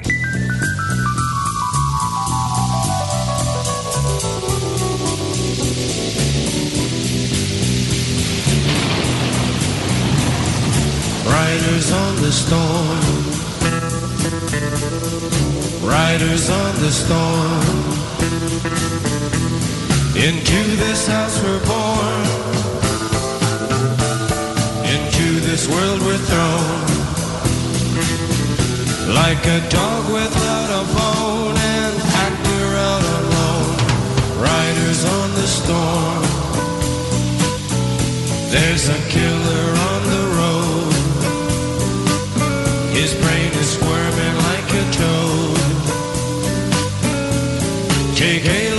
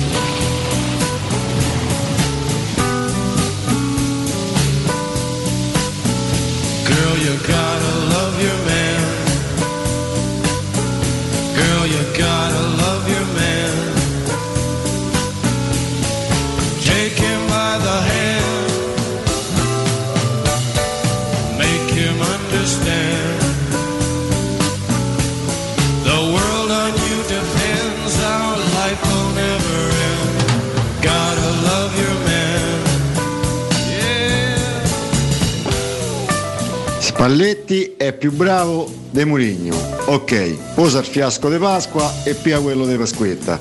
Almeno definisce l'embriaca bene e non se ci pensa più. Levategli il vino. Cotumaccio, fammi un po' l'imitazione. E se mi sbagli l'imitazione, ti spezzo la gamba. Grazie. Perché non ha trovato avversari aggressivi negli altri allenatori perché come uno ha alzato un po' la testa, quello del Bodo non è che gli ha dato una frecciatina, gli ha tirato un giavellotto, gli ha tirato. Grande Mirko, sei impegno troppo forte. Ce li palle. Buongiorno e buona Pasquetta a tutti. Forza Roma, oggi si vince. Vi ricordate quel gesto di fair play che fece fermando il pallone con le mani? Poi disse, se fosse stata la Roma io me le sarei tagliate. Riflettevo Mertens ha un particolare primato, quello delle esultanze più dementi. Buona Pasquetta, zio Ricky. Scusa, no, scusa, no, no. Perché ogni volta che sento. No, Valeria, la, la nipotina, la nipotina, dai. Cavoni. Eh, che è la stessa di Catoni, però ormai è di un paio d'anni fa, no? Questo, questo blobbino. Ma quindi sta, sta crescendo, quindi tra poco Beh. sarà Catoni, no. Caduri, Be- Besetti, eh, eh, eh. Oh, dovete lasciare sta Rocchetti, eh. Oh, d'accordo, Rocchetti, eh. Salutiamo tutti i bambini all'ascolto. Tutti i bambini bambini bambine. che oggi non vanno a scuola, eh. Ah, Ah, oggi, pacchia oggi contenti. pacchia, eh. eh. Pacchia e a Bacchio Ah, anche. beh, quello sì. che rimane, ovviamente. Scottadito oppure fritto? Sempre panato. Panato, perfetto, perfetto. Io essendo un bambino di tre anni, anch'io Ancora avete panato, nell'anima, sì. Per esempio, porti qualcosa di panato, io comunque sono felice come, come una Pasqua. Eh beh, come, giustamente. come si suol dire, come si suol dire. Abbiamo Questi ascoltato? Erano i Doors, Riders on the Storm. Oggi puntata roccheggiante, oggi puntata Possiamo di una, permettercelo. di una certa qualità, dai Pink Floyd agli Harry Ham ai Doors e poi ci saranno i Red Hot, quindi già ve lo Ma lo- re- ah, senti, Red Hot preannuncio. freschi o anche stavolta d'archivio? D'archivio, Vabbè. certo, no- non di stra-archivio, Ah, quindi vabbè, non andiamo agli anni 80, andiamo agli anni 90. Andiamo a sta- ah, 90, ok. 90 Californication, inizio 2000 lì by the way, by the way. Sì, proprio lì siamo lì al confine proprio tra il 90 Che c'è da ridere? Ah, beh, certo, sembriamo un po' Enzino ed Ezio Greggio. eh. Incredibile come la striscia la notizia mandino ancora le risate fitte. Incredibile come ancora esista striscia la notizia. Questo più che altro è la cosa, la cosa clamorosa. Allora, allora, signori all'ascolto. Allora, signori apriamo la tematica? No, aspetta. Vi siete fatti rovinare la Pasqua da Paolo Di Cagno? Cioè, io so che tanti di voi non avranno digerito la colomba, l'uovo, la bacchia. Per Paolo Di Cagno, signori. Ma perché vi siete fatti rovinare la Pasqua da Paolo Di Cagno? Ma no- non, non vi meritate questo, voi non vi meritate questo. Non potete farvi rovinare un giorno piacevole da passare in famiglia da Paolo Di Cagno. Ancora da Paolo Di Cagno. Basta! Tanto voglio dire, no, ne parlavamo anche con Riccardo fuori. Dov'è la novità? Dov'è la novità? Qual è la novità? Che Paolo Di Cagno gli stia sulle palle a Roma mi sembra un fatto assodato. Che Paolo Di Cagno non sopporti Giuseppe Mourinho mi sembra un altro fatto assodato. Eh, che, che ci aspettiamo di diverso? Forse qualcuno mi dirà, eh, ma uno come Di Cagno che ha queste antipatie viscerali così palesi non dovrebbe magari parlare al club de Sky. Ma che ve frega del club de Sky? Cioè, adesso voglio dire, no? Cioè, scopriamo adesso che la Roma non è una società particolarmente simpatica, scopriamo ora che non ci sia, che, che- che, mh, non c'è mai stato e probabilmente mai ci sarà un trattamento mediatico favorevole nei confronti della Roma. Lo sappiamo, è sempre stato così. Io, io faccio fatica ancora a stupirmi. Eh, poi, se vogliamo entrare nel merito di quello, di quello che ha detto, ribadisco anche quello che stavamo dicendo prima della pausa. Ci, ci sono i contenuti e poi ci sono anche i toni. Il contenuto, voglio dire, è un, è un- è un punto di vista, è un punto di vista da parte in questo caso di un opinionista che può essere anche rispettabile. Lui dice: non c'è da esaltare troppo una partita vinta contro il Bodo Clipt perché ci sono i livelli, perché. Però voglio dire, è anche giusto quello che gli risponde Bucciantini, no? che, che lui che, che- è al suo fianco. Questo sta, di, di questo si sta parlando adesso e questo bisogna trattare. Quando quattro anni fa la Roma passava il turno col Barcellona, si parlava di livelli diversi, si parlava evidentemente di un'impresa diversa. Adesso quello che, quello che sfugge a Paolo Di Canio evidentemente è che non, è- non si è celebrata tanto l'impresa sportiva della Roma nel battere 4-0 il Bodo Glimt. Quello di cui si è parlato tanto in questi giorni è la magia di ciò che si è ricreato allo stadio grazie a Mourinho. Lui sm- sminuisce anche questo fatto parlando dei prezzi bassi dei biglietti, sminuisce quello che è un qualcosa che non andrebbe sminuito. Perché un- se- se- se- se mi sminuisce il 4-0 al Bodo posso anche arrivare a, a comprenderlo perché tu mi dici la Roma batte 4-0 il Bodo non dovrebbe essere una cosa normale. E ci posso anche stare perché effettivamente il Bodo l'abbiamo fatto diventare grande noi con, eh, perdendo 6-1 lì perché insomma non è che parliamo di una squadra straordinaria. Ma non si può non- ed è assolutamente sbagliato sottovalutare quello che si è ricreato a livello di magia allo Stadio Olimpico perché pensare che sia normale fare il tutto esaurito per un Roma Bodo de Conference League vuol dire non guardare in faccia la realtà. Quello che è riuscita questa è riuscita a ricreare questa Roma con il suo allenatore e anche con, con questi calciatori è qualcosa di magico. Poi può piacere, può non piacere, capisco che magari a tanti. Io ascoltavo anche degli opinionisti biancocelesti nei, nei giorni scorsi dire rosicare anche in maniera abbastanza vistosa e chiara. Ah, Roma Bodo tutto esaurito, Lazio Torino ci, ci- saranno 8.000 persone. Si rosica in questo momento, si rosica perché c'è un impatto diverso, perché c'è un entusiasmo diverso, perché c'è un modo di vivere in questo caso la Roma, diverso da come altre squadre vengono vissute altrove. Lo stesso Napoli che si sta giocando lo scudetto, l'abbiamo detto prima, non, ha- non è stato accompagnato quest'anno da un entusiasmo irrefrenabile da parte del, del pubblico partenopeo. La Roma ha ricreato tutto questo, la Roma ha fatto il pienone con la Salernitana in campionato e col Bodo Clint in Conference League. È qualcosa di magico, è qualcosa di unico e a qualcuno evidentemente sta cosa brucia.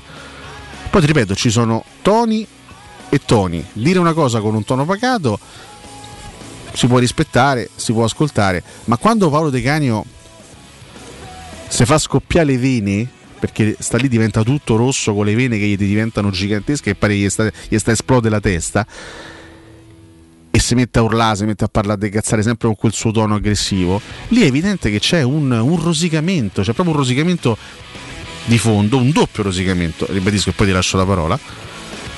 Primo perché è da Lazio e quindi la Roma non l'ha mai potuta vedere. Ci ricordiamo, no? I derby, insomma, non è che so, è passato qualche anno, ma il sentimento quello rimane. Quindi sei da Lazio e rosichi. Perché vedi una Roma che vince e vedi una Roma che è trasportata e trascinata dall'entusiasmo di un popolo. Quindi rosichi. Secondo, lui è sempre quello che il giorno dopo l'annuncio di Mourinho a Roma, so, eh, eh, girata quella famosa nota audio in cui lui distruggeva Mourinho, lui per tanti mesi ha gongolato perché le sue, le sue tesi anti-murignane evidentemente sul campo erano, confermate, adesso improvvisamente si accorge che forse zitto zitto José Mourinho qualcosa acchiappa, forse, eh, sto, sto dicendo perché comunque cioè, ci sono ancora delle partite da giocare, la stagione è molto lunga, ma intanto al di là del vincere o non vincere la conference, Mourinho ha ricreato un ambiente positivo che probabilmente consentirà alla Roma, se non subito, da qui a qualche, a qualche tempo di raggiungere dei risultati. E sta cosa il signor Paolo Di Cagno non riesce a digerirla e, e tutto ciò emerge dal suo tono. Dai, poco da aggiungere, sono d'accordissimo. C'è un- diciamo, una premessa che, che potrei fare ma che non farò.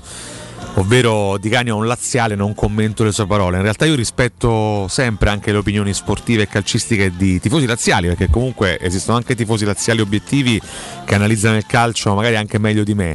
Però stavolta in diretta Sky lui si è lasciato travolgere dalle, dalle emozioni, da alcuni luoghi comuni. Non si può giudicare la gara con il Bodo sulla carta, eh, bisogna giudicarla anche per quello che la Roma e il Bodo hanno vissuto quest'anno. Ed era una gara carica di emozioni, di significati.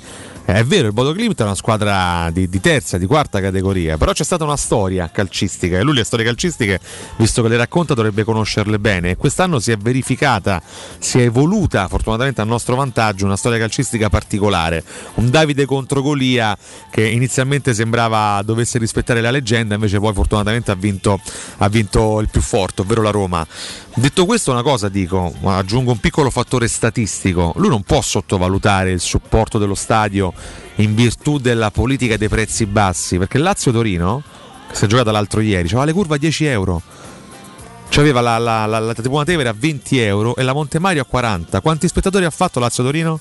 20.000. Quindi io fossi un laziale, lascerei proprio perdere il discorso dello stadio, lascerei proprio perdere il discorso del supporto, perché Roma, me dispiace, è dei romanisti. E loro si vantano di essere un'elite perché so Dugatti messi in fila. Quindi Di Cagno lasciasse perdere il discorso dei tifosi perché perde di principio, perde proprio statisticamente. Sul resto, chiudo, il, il popolo romanista vorrebbe più rappresentanza probabilmente nelle tv nazionali, nelle, nelle tv a pagamento. Effettivamente questo manca, c'è chi lamenta molto spesso le seconde voci durante stato. le telecronache. Non c'è mai stato. eh, c'è di- sempre stato un trattamento ostile alla Roma e questo non lo dico da pie- perché devo far piagnone. Manca un po' di Roma. Vedo, Eh. vedo TV, vedo programmi calcistici da quando sono ragazzino e c'è sempre stato un trattamento ostile nei confronti della Roma. Sempre, sempre, sempre, sempre. Anzi, adesso c'è anche forse eh, rispetto agli anni di Franco Sensi, ragazzi, quando Franco Sensi era il presidente della Roma e combatteva certe battaglie all'interno dei noti palazzi, la Roma era veramente trattata con, ma- ma- con- con- con disprezzo dai media nazionali, con disprezzo. Io una- un'ultima cosa dico Adesso, anzi, acqua, e zucchero adesso. La, la Roma c'ha un pubblico di Cagno Cherosi, c'ha un pubblico vastissimo, un pubblico molto ampio, un pubblico anche disposto a pagare. Io fossi l'editore di una TV importante nazionale, io punterei un po' di più sul pubblico romano e romanista. Semplicemente questo dico, quindi chi lamenta la maggior rappresentanza ha ragione, perché non c'è rappresentanza romanista in TV e molto spesso questi attacchi non hanno neanche un contraddittorio valido. Di questo anche io sono un po' dispiaciuto nonostante non sia una novità. Vi ricordo, Innova Serramenti, eh, vorresti sostituire la tua vecchia porta con una blindata di ultima generazione a metà prezzo senza spendere una fortuna? Vorresti sostituire le tue vecchie finestre con dei nuovi serramenti in PVC a metà prezzo senza spendere una fortuna? Puoi avere tutto questo da Innova Serramenti, fabbrica infissi in PVC e porte blindate pagando a rate con finanziamento a tasso zero. Basta cedere il tuo ecobonus statale e ottenere uno sconto in fattura di pari importo grazie al quale risparmierai subito il 50%. Chiama subito l'800 300 527, ripeto 800 300 527, Innova Serramenti all'800 300 527 o su www.innovaserramenti.com. Innova Serramenti, qualità al miglior prezzo. Dal 1904 l'Enoteca Rocchi a Roma è sinonimo di tradizione, classe e qualità. Nei quattro punti vendita della capitale troverai un'ampia selezione di vini, alcolici, birre, champagne e prodotti enogastronomici accuratamente selezionati. L'Enoteca Rocchi ti aspetta nel nuovo punto vendita in via Sambuca Pistoiese 56 con ampio parcheggio e reparto outlet. Enoteca Rocchi dal 1904 una storia di vino. Acquista comodamente online su enotecarocchi.it. Ciao ragazzi, Paolo Di Cagno c'ha ragione, oh, giovedì a Roma ha battuto una squadra di salmonari. Eh, però due domeniche prima ne avevo battuta una dei caciottari. Va bene, va bene, grazie, grazie alla- all'amico per Pari- la battuta. pari diritti. Abbiamo delle reazioni anche su Twitch. eh. Se soltanto potessi riaprire i commenti vorrei, un potrei riportartele, ma non, non riesco. Interviene Super Allora, Mirko. Perché abbiamo un. Adesso, quando, quando. Mirko si alza dalla sedia, poi indossa un mantello speciale, diventa Super Mirko e Sì. risolve problemi. Oppure risolve ogni poi, tipo di. che è un supereroe in realtà. Se, se riesce a risolvere i problemi diventa Super Mirko, se non riesce a risolverli, come in questo caso, tra l'altro, diventa Enze poi. Eh sì, Vediamo se riusciamo. eh. Attenzione, eh. Perché a volte Twitch cambia grafica, cambia impaginazione. Però forse Mirko, se mi vai, guarda, provo Certo, a fare questi dei Twitch sono un tentativo io. fastidiosi, Lascia eh. un attimo Mirchetto, vediamo se riesco a togliendo Guarda, probabilmente- questa modalità. Aspetta. Modalità teatro? Eh, lo to. Ah no, poi pensavo di volerla togliere Attenzione. invece. Prova lì, prova, prova Eh, a eccoci chiudere, no? La cosa grave è che vediamo me- no- noi stessi poi se, se riusciamo a risolvere il problema. Tipo specchio, no? Sì, specchio sì, riflesso sì. in questo caso. Niente, Vabbè, comunque anche la super classifica posta. Sarebbe bello però leggere i commenti in diretta. Mirko, che è successo? Messaggi in privato? Eh, noi purtroppo siamo un po' dei boomeroni da questo punto di vista. Eh? Io so- non so neanche cosa cacchio voglia dire. Eh, No, boomer tu, tu che- solitamente non sei un No, boomerone. mi- mi sento- Tu sei un grande esperto, no, sai sempre risolvere problemi informatici. Oggi mi sento invece un poveraccio. Posso dirlo anche un povero deficiente, onestamente. Beh, diciamo che tu ti ci senti solo oggi. Però secondo te Io ti considero tale anni. ogni giorno. Oh, Ah, grazie. Eccolo Super Mirko Grazie, con il suo Mirchetto. mantello scintillante. Siamo tornati ai commenti, hai capito? Allora, hai sì. capito? C'è Simba del marinaio che dice: Ah, Paolè, eh, se vediamo a Tirana, eh, ho detto tutto. Eh, e poi sì, commenti vari. Anche. Io, fa- io fa- fra- nel frattempo mi gratto qualsiasi Sì, sì, cosa. sì, vai, mi raccomando, eh. Io ribadisco, eh, la partita con l'Ester è difficilissima. Passerò i prossimi 11 giorni a, grattarti. ribadire sto Tra concetto. No, no, perché insomma, se no qua A ravanare. ah, ancora una volta rischiamo no, di, di- di- di- anche noi come piazza di approcciare male un, un- un appuntamento europeo molto molto delicato e difficile. La partita con l'Ester è dura, durissima. Ieri l'Ester ha perso 2-1 contro il Newcastle. L'altro lì eh, Brendan Rodgers fa un po' di turnover perché la lascia a riposo un po' di, titolari, varia un po' la formazione rispetto alla trasferta contro il PSV Eindhoven, però hanno tante soluzioni, ne abbiamo già parlato, quindi eh, soprattutto la, ecco, la, la gara di andata in Inghilterra diventa veramente determinante perché lo sappiamo, no? all'Olimpico ci sarà un'atmosfera molto simile a quella che abbiamo vissuto giovedì scorso e lì l'effetto olimpico, l'effetto Bolgia, l'effetto olimpico stile potrebbe risultare decisivo anche contro una squadra molto più forte del Bodo come, come il Leicester. In questo senso diventa fondamentale non fare stronzate in Inghilterra, perché noi sono due volte che giochiamo semifinali con le inglesi All'andata e ce le- poi lì, eh? e ce le impicchiamo fon- fondamentalmente, fondamentalmente all'andata perché a Liverpool perdi 5-2 poi l'impresa quasi la fai al ritorno, ma comunque sia partiti da uno svantaggio clamoroso. Addirittura con lo United partiti da 4 gol di svantaggio. A un certo punto, pure in casa con lo United, c'è stato un momento in cui sembrava addirittura possibile una rimonta che sarebbe stata pazza, epica. Poi le cose non sono andate bene. Diventa fondamentale stavolta riuscire a tornare dall'Inghilterra. Non dico una vittoria, guarda, non ti dico neanche con una vittoria. La vittoria sarebbe la Bel pareggiotto. Però magari se. Capito? O una sconfitta di misura al massimo, cioè un 1-0. con un, con un risultato diciamo rimontabile Eh, che non devi fare l'impresa della vita diciamo che al- almeno questo si può chiedere alla Roma Sarebbe no? bello eh, auspicarsi e trovare in campo un primo tempo stile Manchester-Roma dell'anno scorso, in cui la Roma oggettivamente fece, fece benissimo. L'importante è non Caro professore, però che la partita con l'Ester è difficile, lo devi ribadire per 15 giorni con la voce di mister Ranieri. Forza Roma. ma io lo ribadisco anche perché li conosco eh, oddio sono cambiati un po', un po' di calciatori e sono rimasti solo Kasper Schmeichel eh, che ieri ha fatto una bella guaglia eh, contro il Newcastle eh, è rimasto Jamie Vardy eh, che però è infortunato in questo momento eh, fra l'altro è quello che, eh, che mi ha cacciato via è Eh, quello sì. che fece la fronda per cacciarmi via i mortanguerieri i mortacci sua Basta, basta. Una- No, no, no. Tanto ha parlato al Corriere dello lo Sport. eh, stile, Ranieri, lo eh. stile e la classe di Claudio Eh, Ranieri Sir Claudio Ranieri. Sir, ricordiamo, Sir. Lui ha detto che ti farà a Roma, chiaramente, eh, ma ce, ce l'aspettavamo questa, questa risposta. Dice: L'Ester è stata una parte importante della mia carriera, però sono, sono romanista. Secondo te no? Sì. È, è così difficile per chi fa comunicazione, parliamo anche di noi, no? Noi, noi siamo, siamo Nardo Noi facciamo- eh, non siamo Paolo Di Cagno, No, che ha quel passato lì. Da che, no, poi se, se vogliamo parlare dei livelli, no? Eh. Visto che lui parla dei livelli. No, lui se- se- quando, quando è stato quelle, que- quelle due o tre volte in carriera che è stato bandiera della Lazio, perché lui è, Vabbè, lui è stato bandiera anche di altri club. sì, sì, insomma, sì, no? Gagli- Gagliardetto di altri Gagliardetto, club, è.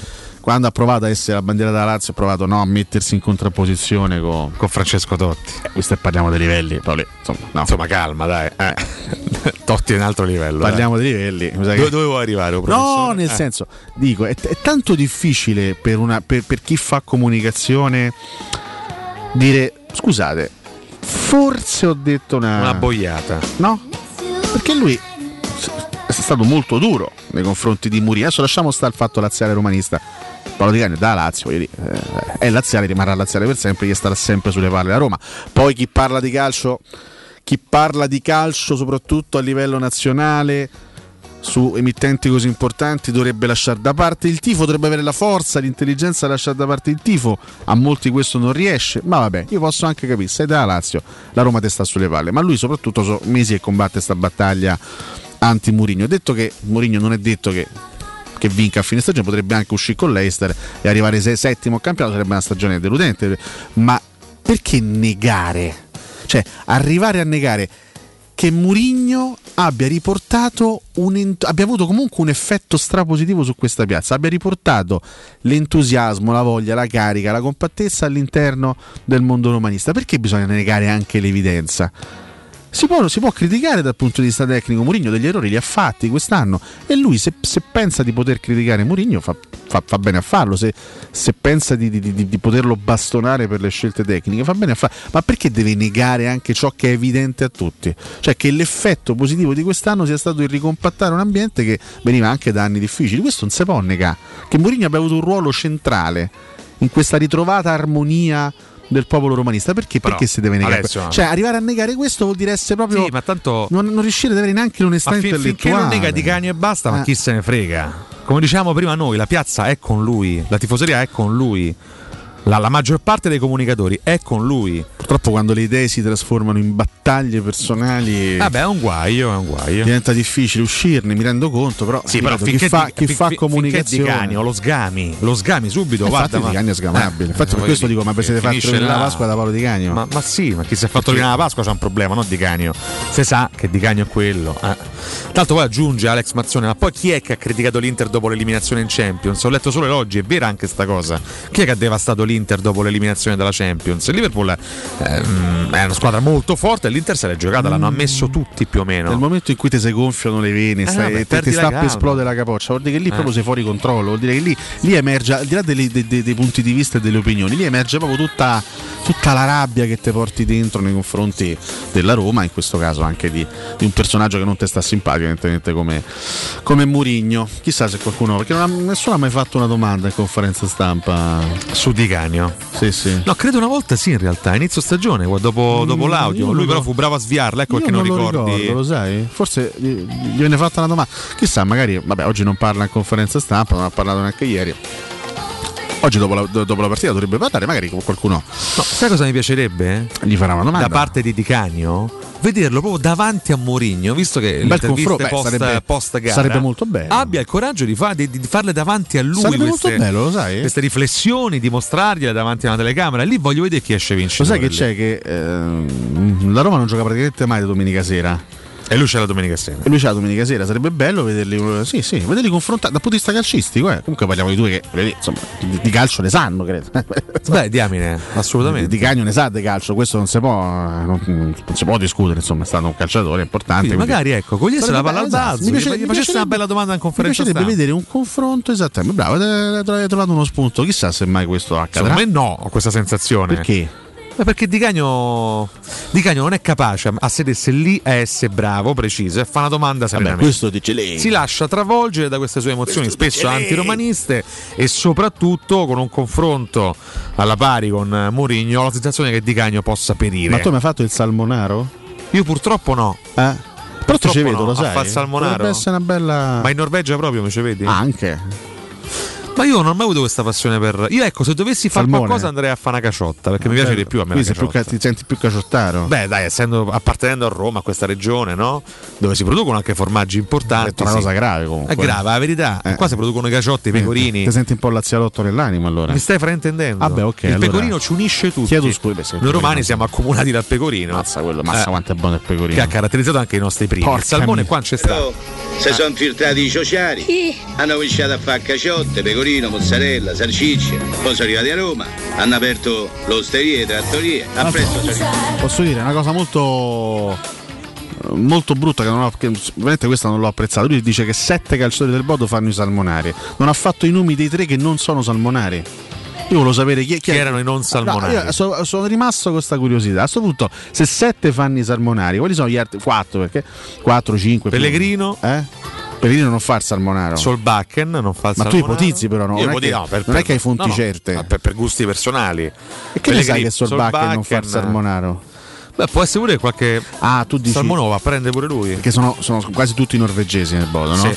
Gli stranieri sono pochi, tu dici che sono. Quegli stranieri forse non quelli fanno non fanno i salmonari. Comunque quindi- di pessimo gusto anche delle dei Quindi salmonari Aikin ai che giocatori, è eh. russo, Sì. Samsted che è islandese, però pure in Islanda Ci stanno i salmoni? Non lo so, Beh, boh. dipende, dai. e Kumson, Ci stanno i geyser in Islanda. eh certo, Kumson E? che è Ganese e Bonifaz. Bonifassa sono. Dovrebbe- così, eh, andando a esclusione dovrebbero essere loro i quattro Perché stiamo ancora nominando queste, queste salmonari. persone, Alessio? Tu non hai fatto la super classifica posta nell'Accademia oggi romanista per parlare di Di Ah, non ho fatto le rubriche. Vabbè, ma abbiamo, le- abbiamo un'altra, un altro Potremmo blocco. sfruttarle. Eh, insomma, siamo qua fino alle 10. che Assolutamente. fa? Quindi pausa. Ciao, break. Pubblicità. Edgar Trasporti, trasporti internazionali, spedizioni via mare, via aerea, via terra, pratiche doganali import-export, magazzino doganale, deposito IVA. Edgar Trasporti è il tuo partner strategico perché ti accompagna e ti supporta in tutto il processo di spedizione. Edgar Trasporti si trova a Commerce City dietro la nuova Fiera di Roma. Telefono 06 65 00 42 25. edgartrasporti.com Il sistema costruttivo Brick è utile perché si movimenta facilmente, è utile perché consente i tempi certi di realizzazione, è utile perché si costruisce a secco ed offre le pareti pronte in 8 ore finite e tinteggiate, è utile perché è certificato per sostenere qualsiasi carico con qualsiasi sistema di fissaggio, è utile a tutti perché è un manufatto realizzato con una percentuale di polimeri provenienti da materie plastiche riciclate e quindi è utile all'ambiente. Il sistema costruttivo Brick rispetta i criteri minimi ambientali ed è un prodotto Prefedil. Quando Roma brucia, Nerone placa le sue fiamme. Nerone, l'amaro di Roma. Un gran liquore che racchiude in sé millenni di storia, arte e civiltà. asciutto al palato, dal gusto pieno, che regala intense sensazioni. A Roma nasce Nerone, un incendio di sapore. Luca, quest'anno non ho voglia di fare le solite vacanze. No? E cosa vuoi fare? Non saprei. Ho voglia di andare dove mi porta il cuore. Ma allora compriamoci un camper e andiamo via quando ci pare senza pensare più a nulla. Mm, è vero, è come portarci dietro casa nostra. Da Tecno Caravan, via Pontina 425 a Roma Spinaceto, camper nuovi, usati ed anche a noleggio. Tecno Caravan, da oltre 40 anni a Roma, è concessionaria Laica, Cartago e Mobilvetta. Cercaci anche su tecnocaravan.com. La salute è la priorità. Con Corian Poliambulatori Lazio, la rete di assistenza dedicata alla tua salute, puoi contare su tecnologie per la prevenzione e la cura. Risonanza magnetica di ultima generazione, TAC, ecografie, mammografie, laboratorio analisi, ambulatori medici e fisioterapia. Direttore sanitario dottoressa Giovanna Orfei. Diversi centri ambulatoriali a Roma e nel Lazio. Per conoscere il centro più vicino a te, vai su poliambulatorilazio.it.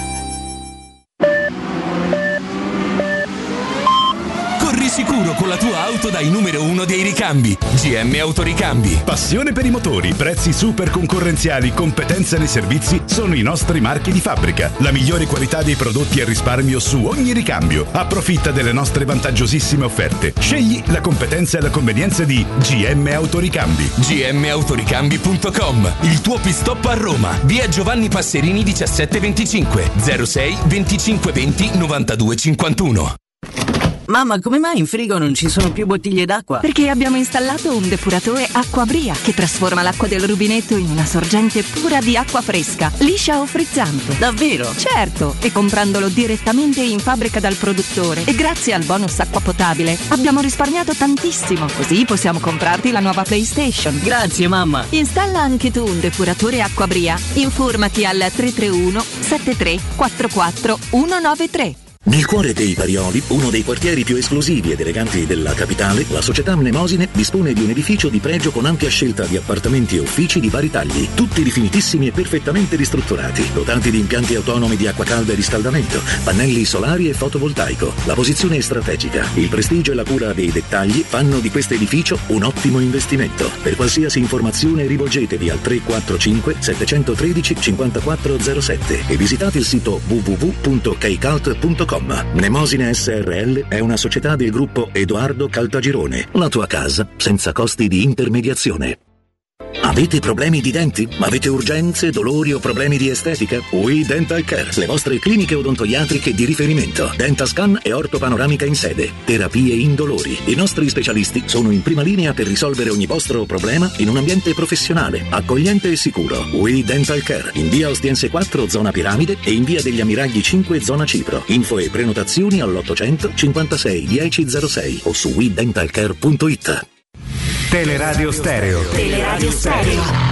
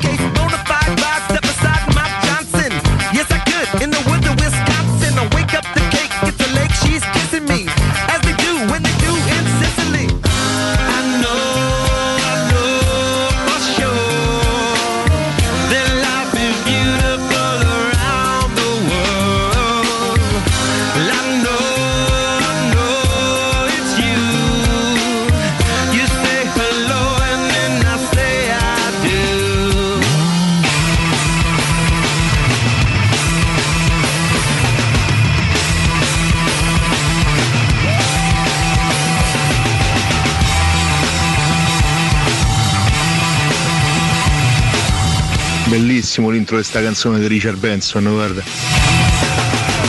Grandi, i 78 kg perz.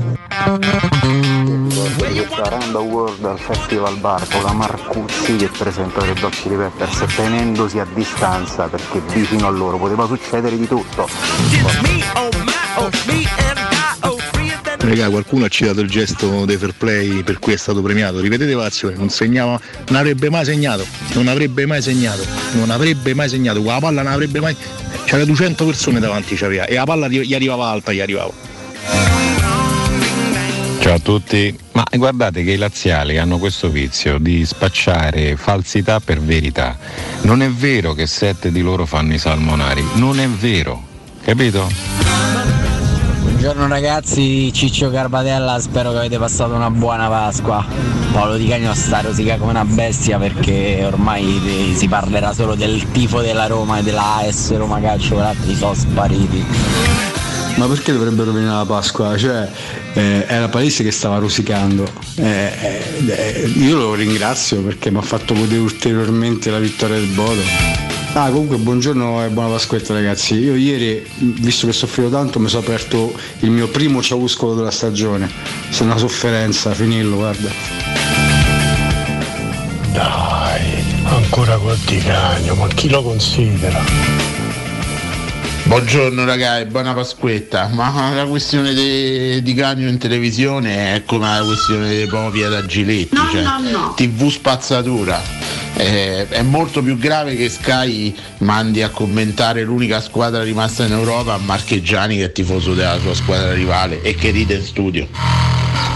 Vabbè dai ragazzi, è la tipica reazione del laziale, è quella che a noi ci dà soddisfazione, insomma, meno male, si sta a mangiare fegato Paolo Di Cagno e va bene così, significa che stiamo a fa bene. Forza Roma! La verità è che Di Cagno per quanto rosica fa più dighe dei castori. Ciao, forza Roma, sempre! Buongiorno Alessio, buongiorno Riccardo. E niente, eh, carichi per oggi. e Io ci credo che possiamo andare a prendere tre punti. Alessio, scusa che ti mando i link eh, alle due di notte con Karim Benzema. Ma, ma che giocatore è! Un abbraccio e buona paschetta a tutti. Buongiorno, a me non hanno dato fastidio le parole di Canio. Raglio d'asino non arriva in cielo, a me mi hanno dato fastidio le risatine di quelli studio. Buongiorno e auguri a tutti. Se a Paolo Di Cagno gli si gonfia la testa, vuol dire che stiamo sulla strada giusta. Eh, prima o poi la famo scoppiare tutta Italia. Dai Roma, dai. dai. Buongiorno ragazzi, beh di Cagno davanti a Murigno mi sembrerebbe il pezzo dell'allenatore nel pallone quando Nino Banfi sta davanti all'Idol ma che gli fa ciao canà. Dai su, proponibile. Arrivederci. Ciao Canà. Grazie Canà. Ragazzi, però se stai esagerando, di cagno è un giullare, fa ride, non pagliaccio. Ma raga, ma chi se lo pensa di Cagno? Ma è l'ultimo dalla fila proprio, lo sai chi è? È Nudu immischiato con Ente. Lascia perdere su. Cambiamo, cambiamo personaggio. Chissà se ci stanno i salmonari al quarticciolo. Grandi, i 78 kg perz.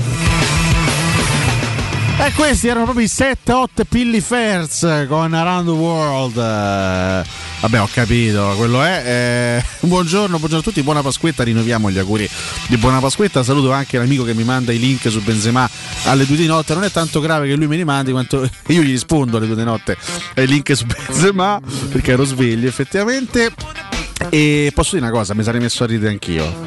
Cioè, se fossi stato presente nello studio di Sky al club, eh, se, se avessi visto l'esplosione di rabbia di Di Cagno, mi sarei messo. Cioè, non ci credo mai. Mi sarei messo a ridere pure Ti saresti incavolato da morire. No, gli avrei poi- nato un dibattito incredibile. Poi gli avrei risposto, ovviamente. Però lì per lì, Gli vedendo, addosso le vedendo di le cazzate, che Bodocli, queste stevine. È Sgrulletti praticamente Eh di sì, Cagno. praticamente sì. Mi sarei me- cioè, in- inizialmente mi sarei messo, mi sarei messo a pure io. Cioè, comunque vedi uno gli scoppia Sì, però poi il professore sarebbe sceso in campo. Poi sarei sceso in campo e avrei risposto per le rime. Per le rime, molto educatamente, ma in maniera piccata. No, ma dicendo esattamente quello eh. che poi mi sono permesso di dire oggi, che al di là del risultato sportivo, quello che non può essere sottovalutato è, eh, quello, che, quello che è successo allo Stadio Olimpico giovedì Però, sera, ragazzi. Alessio, te prego, basta Eh. nominare Di. Basta, Ba- basta così. Basta. basta.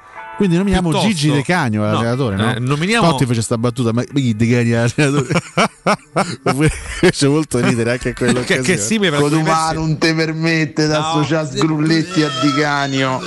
Save prayer. l'ha fatto professore che ha fatto l'imitazione di Di Cagno identica alla tua, quindi io a lui mi riferirei. Non ho sottoscritto.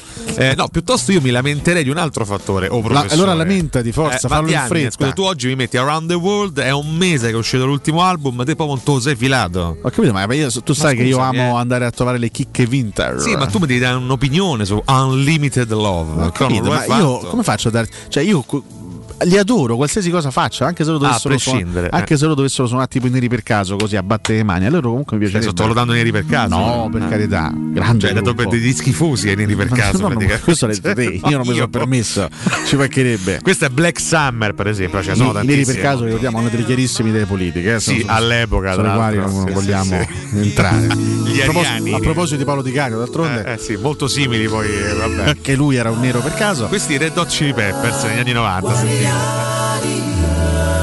Le ragazze che No, da di parla pappetta bella.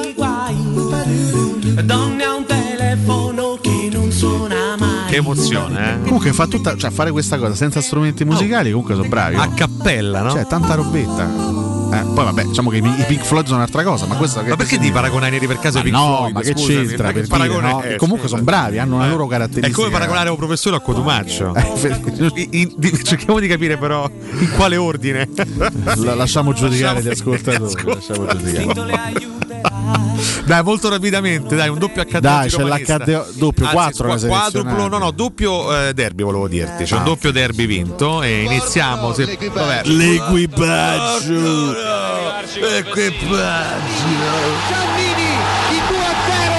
L'equipaggio a Pasquetta.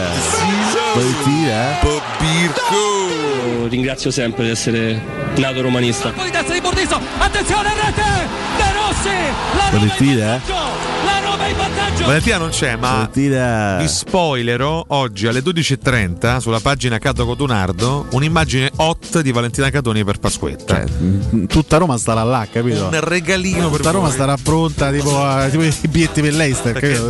devi, devi sapere Scriverà questa ressa. che Valentina sta correndo in Sardegna, cioè non sta a fare le ferie e basta. Lei si alza la mattina presto e va a correre anche in vacanza. poi, poi si ferma, si mangia i vermi. Si mangia- No, Poi- vabbè, poi fa un altro- coglie l'erba per strada, fa si mangia po' di l'erba. corsetta. Eh, se- se- se- se- ma là se morde sti sassi, si rimette, vabbè, comunque. Sassolini, si li sgranocchia. Eh, però in tutto questo, in tutto questo suo regime alimentare molto particolare, vi concediamo uno scatto esclusivo.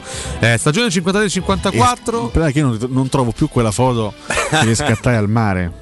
Questo è un grande peccato perché se poco Eh poco la pubblicassi. c'è una- no, non la potrei comunque Ah, pubblicare. potrebbe, no, eh? no, credo, Ah, che, credo che Valentina mi toglierebbe il saluto per Ma sempre. perché se vede molto si vede quindi. Si vede tutto, cioè Tutto, no, nel senso tutto. si vede no, Mio Dio. C'è Valentina che è sdraiata sul lettino Sì, e tu, maniaco a pancia sessuale, in giù che- al mare. Cosa fa, professore? Quindi si vede tutto Eh. cioè, dal punto di vista delle rotondità, si vede tutto. Voi immaginate dall'altra parte un uomo solitario, professore, che vedendo queste immagini afferra il telefono. Mi si è addormentata davanti così Beh, e certo. io ho detto se... Eh. Valentino per favore Valentino, questo è un momento che non foto, possono Valentino. rimmortalare Valentino, ti faccio una foto. poi ovviamente non l'ho mai distribuita ci mancherebbe altro Bravo, bravo. Però ci hai fatto altro tu, diciamo. No, Ma l'hai no, no, no, stampata. no, vabbè. No, Ah. te- non, non la ritrovo più. Ah, vabbè, vabbè. Chissà dove cacchio Chissà l'ho che fine Io ho tanti archivi fotografici, Sì. no? Chissà in so. quale archivio l'ho inserito. Comunque rido perché per la Lazio segnò Fontanesi, io avevo letto Formellesi, pensate, Vabbè. parliamo del derby del 54, Celio e Bortoletto segnarono per eh, la Roma, forse l'unico, Bortoletto ca- faceva, l'unico- che faceva il salmonaro, se non ricordo male. è l'unico caso in l'altro, cui eh. un colle romano ha segnato ai Vero, laziali, è vero, veramente una cosa molto straordinario. bella, eh. sì, sì, 2-1 sì. per noi Mirko. Ma torniamo allo stadio dei 100.000 dove i tifosi sono già intermeriti. Vento a favore, la Roma segna dopo soli 7 minuti. Su punizione di Sceglio la palla carambola col palo e finisce in rete la sua strana traiettoria semicerchio. E 10 minuti dopo su calcio d'angolo di Gigi irrompe Bortoletto. Gol! Vogliamo invece la stagione 2006-2007, lo ricordo molto bene, parlavamo di festa rovinata qualche giorno fa all'Inter di Roberto Mancini. Nel 2007, gara recuperata, recupero della ventiduesima giornata, la Roma batte 3-1 l'Inter grazie alle reti di Perrotta, Totti e Marco Cassetti al novantesimo per loro. Ci siamo rigore fatti gli auguri di Pasqua ieri con Marco, eh? Sì, Che bello. il rigore di Matrazzi, peraltro se non ricordo male non c'era il rigore su Materazzi. No, no, era una simulazione di Adriano Esatto. clamorosa. Mannaggia, come si deve fare? Incredibile, veramente. Su fallo di. Vabbè, poi non era fallo. Doni era, uscita ah, Doni, Doni. Che, che- andò sulla palla, invece venne fischiato cadde rigore. senza motivo di Doni. Mirko. È un Inter però che continua a soffrire e tre minuti dopo, al 43esimo, non riesce a venire fuori da un'azione prolungata della Roma. De Rossi dentro per Chivu, Perrotta da un passo fa 1-0.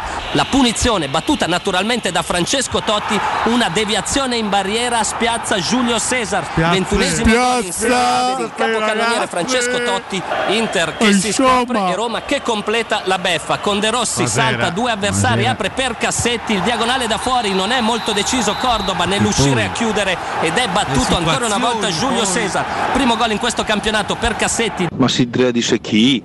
Smet con tu maggio, smet. Queste dichiarazioni esplosive di Poi Marco siamo Cassetti. andati a rovinare quella che poi è una fe... Eh, vabbè, no, ma vabbè, ma ci io credo, ragazzi, io, ragazzi. io- io impazzi- io impazzisco. Incredibile. È la prima volta che di fronte a me si palesa la prole di Jacopo il Palizzi. palizzino, signori, la Ma prima che volta. patato. Chiaramente schifato da Bon- da- dalla presenza di Bonocore, No, il palizzino. no. Guarda, guarda Sì, sì, effettivamente è un po' perplesso il piccolo Palizzi. Tra l'altro il palizzino non ha la mascherina, Bonocore potrebbe impazzire. Incredibile, dato i bambini veicolo spesso di, di- adesso Mirko Bonocore afferra un'arma. Bonocore sta critica- sta- sta- lo, lo sta insultando perché non ha la mascherina. eh. Oh, no. Che meraviglia. Una rissa tra Ciao Isa, da quanto tempo, cara Isa, eccoci Ciao, qua. ciao, ciao, ciao, ciao. Eh, andiamo con l'ultimo accade oggi, eh, perché siamo un pochino in ritardo. È un altro derby, Mirko Bonocore. Eh. Oh, professore, questo è il derby in cui No, ci questa- confermammo. Qui, qui mi fai male però. Eh, lo so, in cima alla classifica. Qui, qui mi fai male proprio. Stagione 2009-2010, Rocchi porta in vantaggio, non l'Enoteca chiaramente, eh, ma parliamo di Tommaso Rocchi, porta in Ci siamo vantaggio. ubriacati noi dopo per derby. Sì, effettivamente Rocchi porta in vantaggio i biancocelesti, poi una doppietta di Vucic che apre letteralmente le acque e, e sancisce una vittoria straordinaria nel derby di Roma. La Roma fu in quel momento prima in classifica, non a lungo purtroppo, a quota 71 punti. Mirko.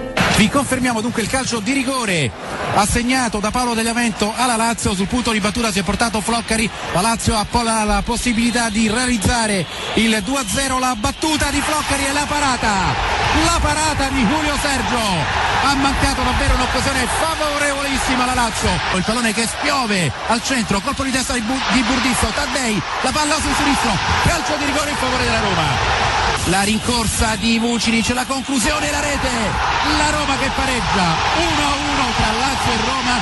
Che è tutto pronto per questo calcio di punizione. C'era stato un po' di movimento all'interno dell'area di rigore della Lazio.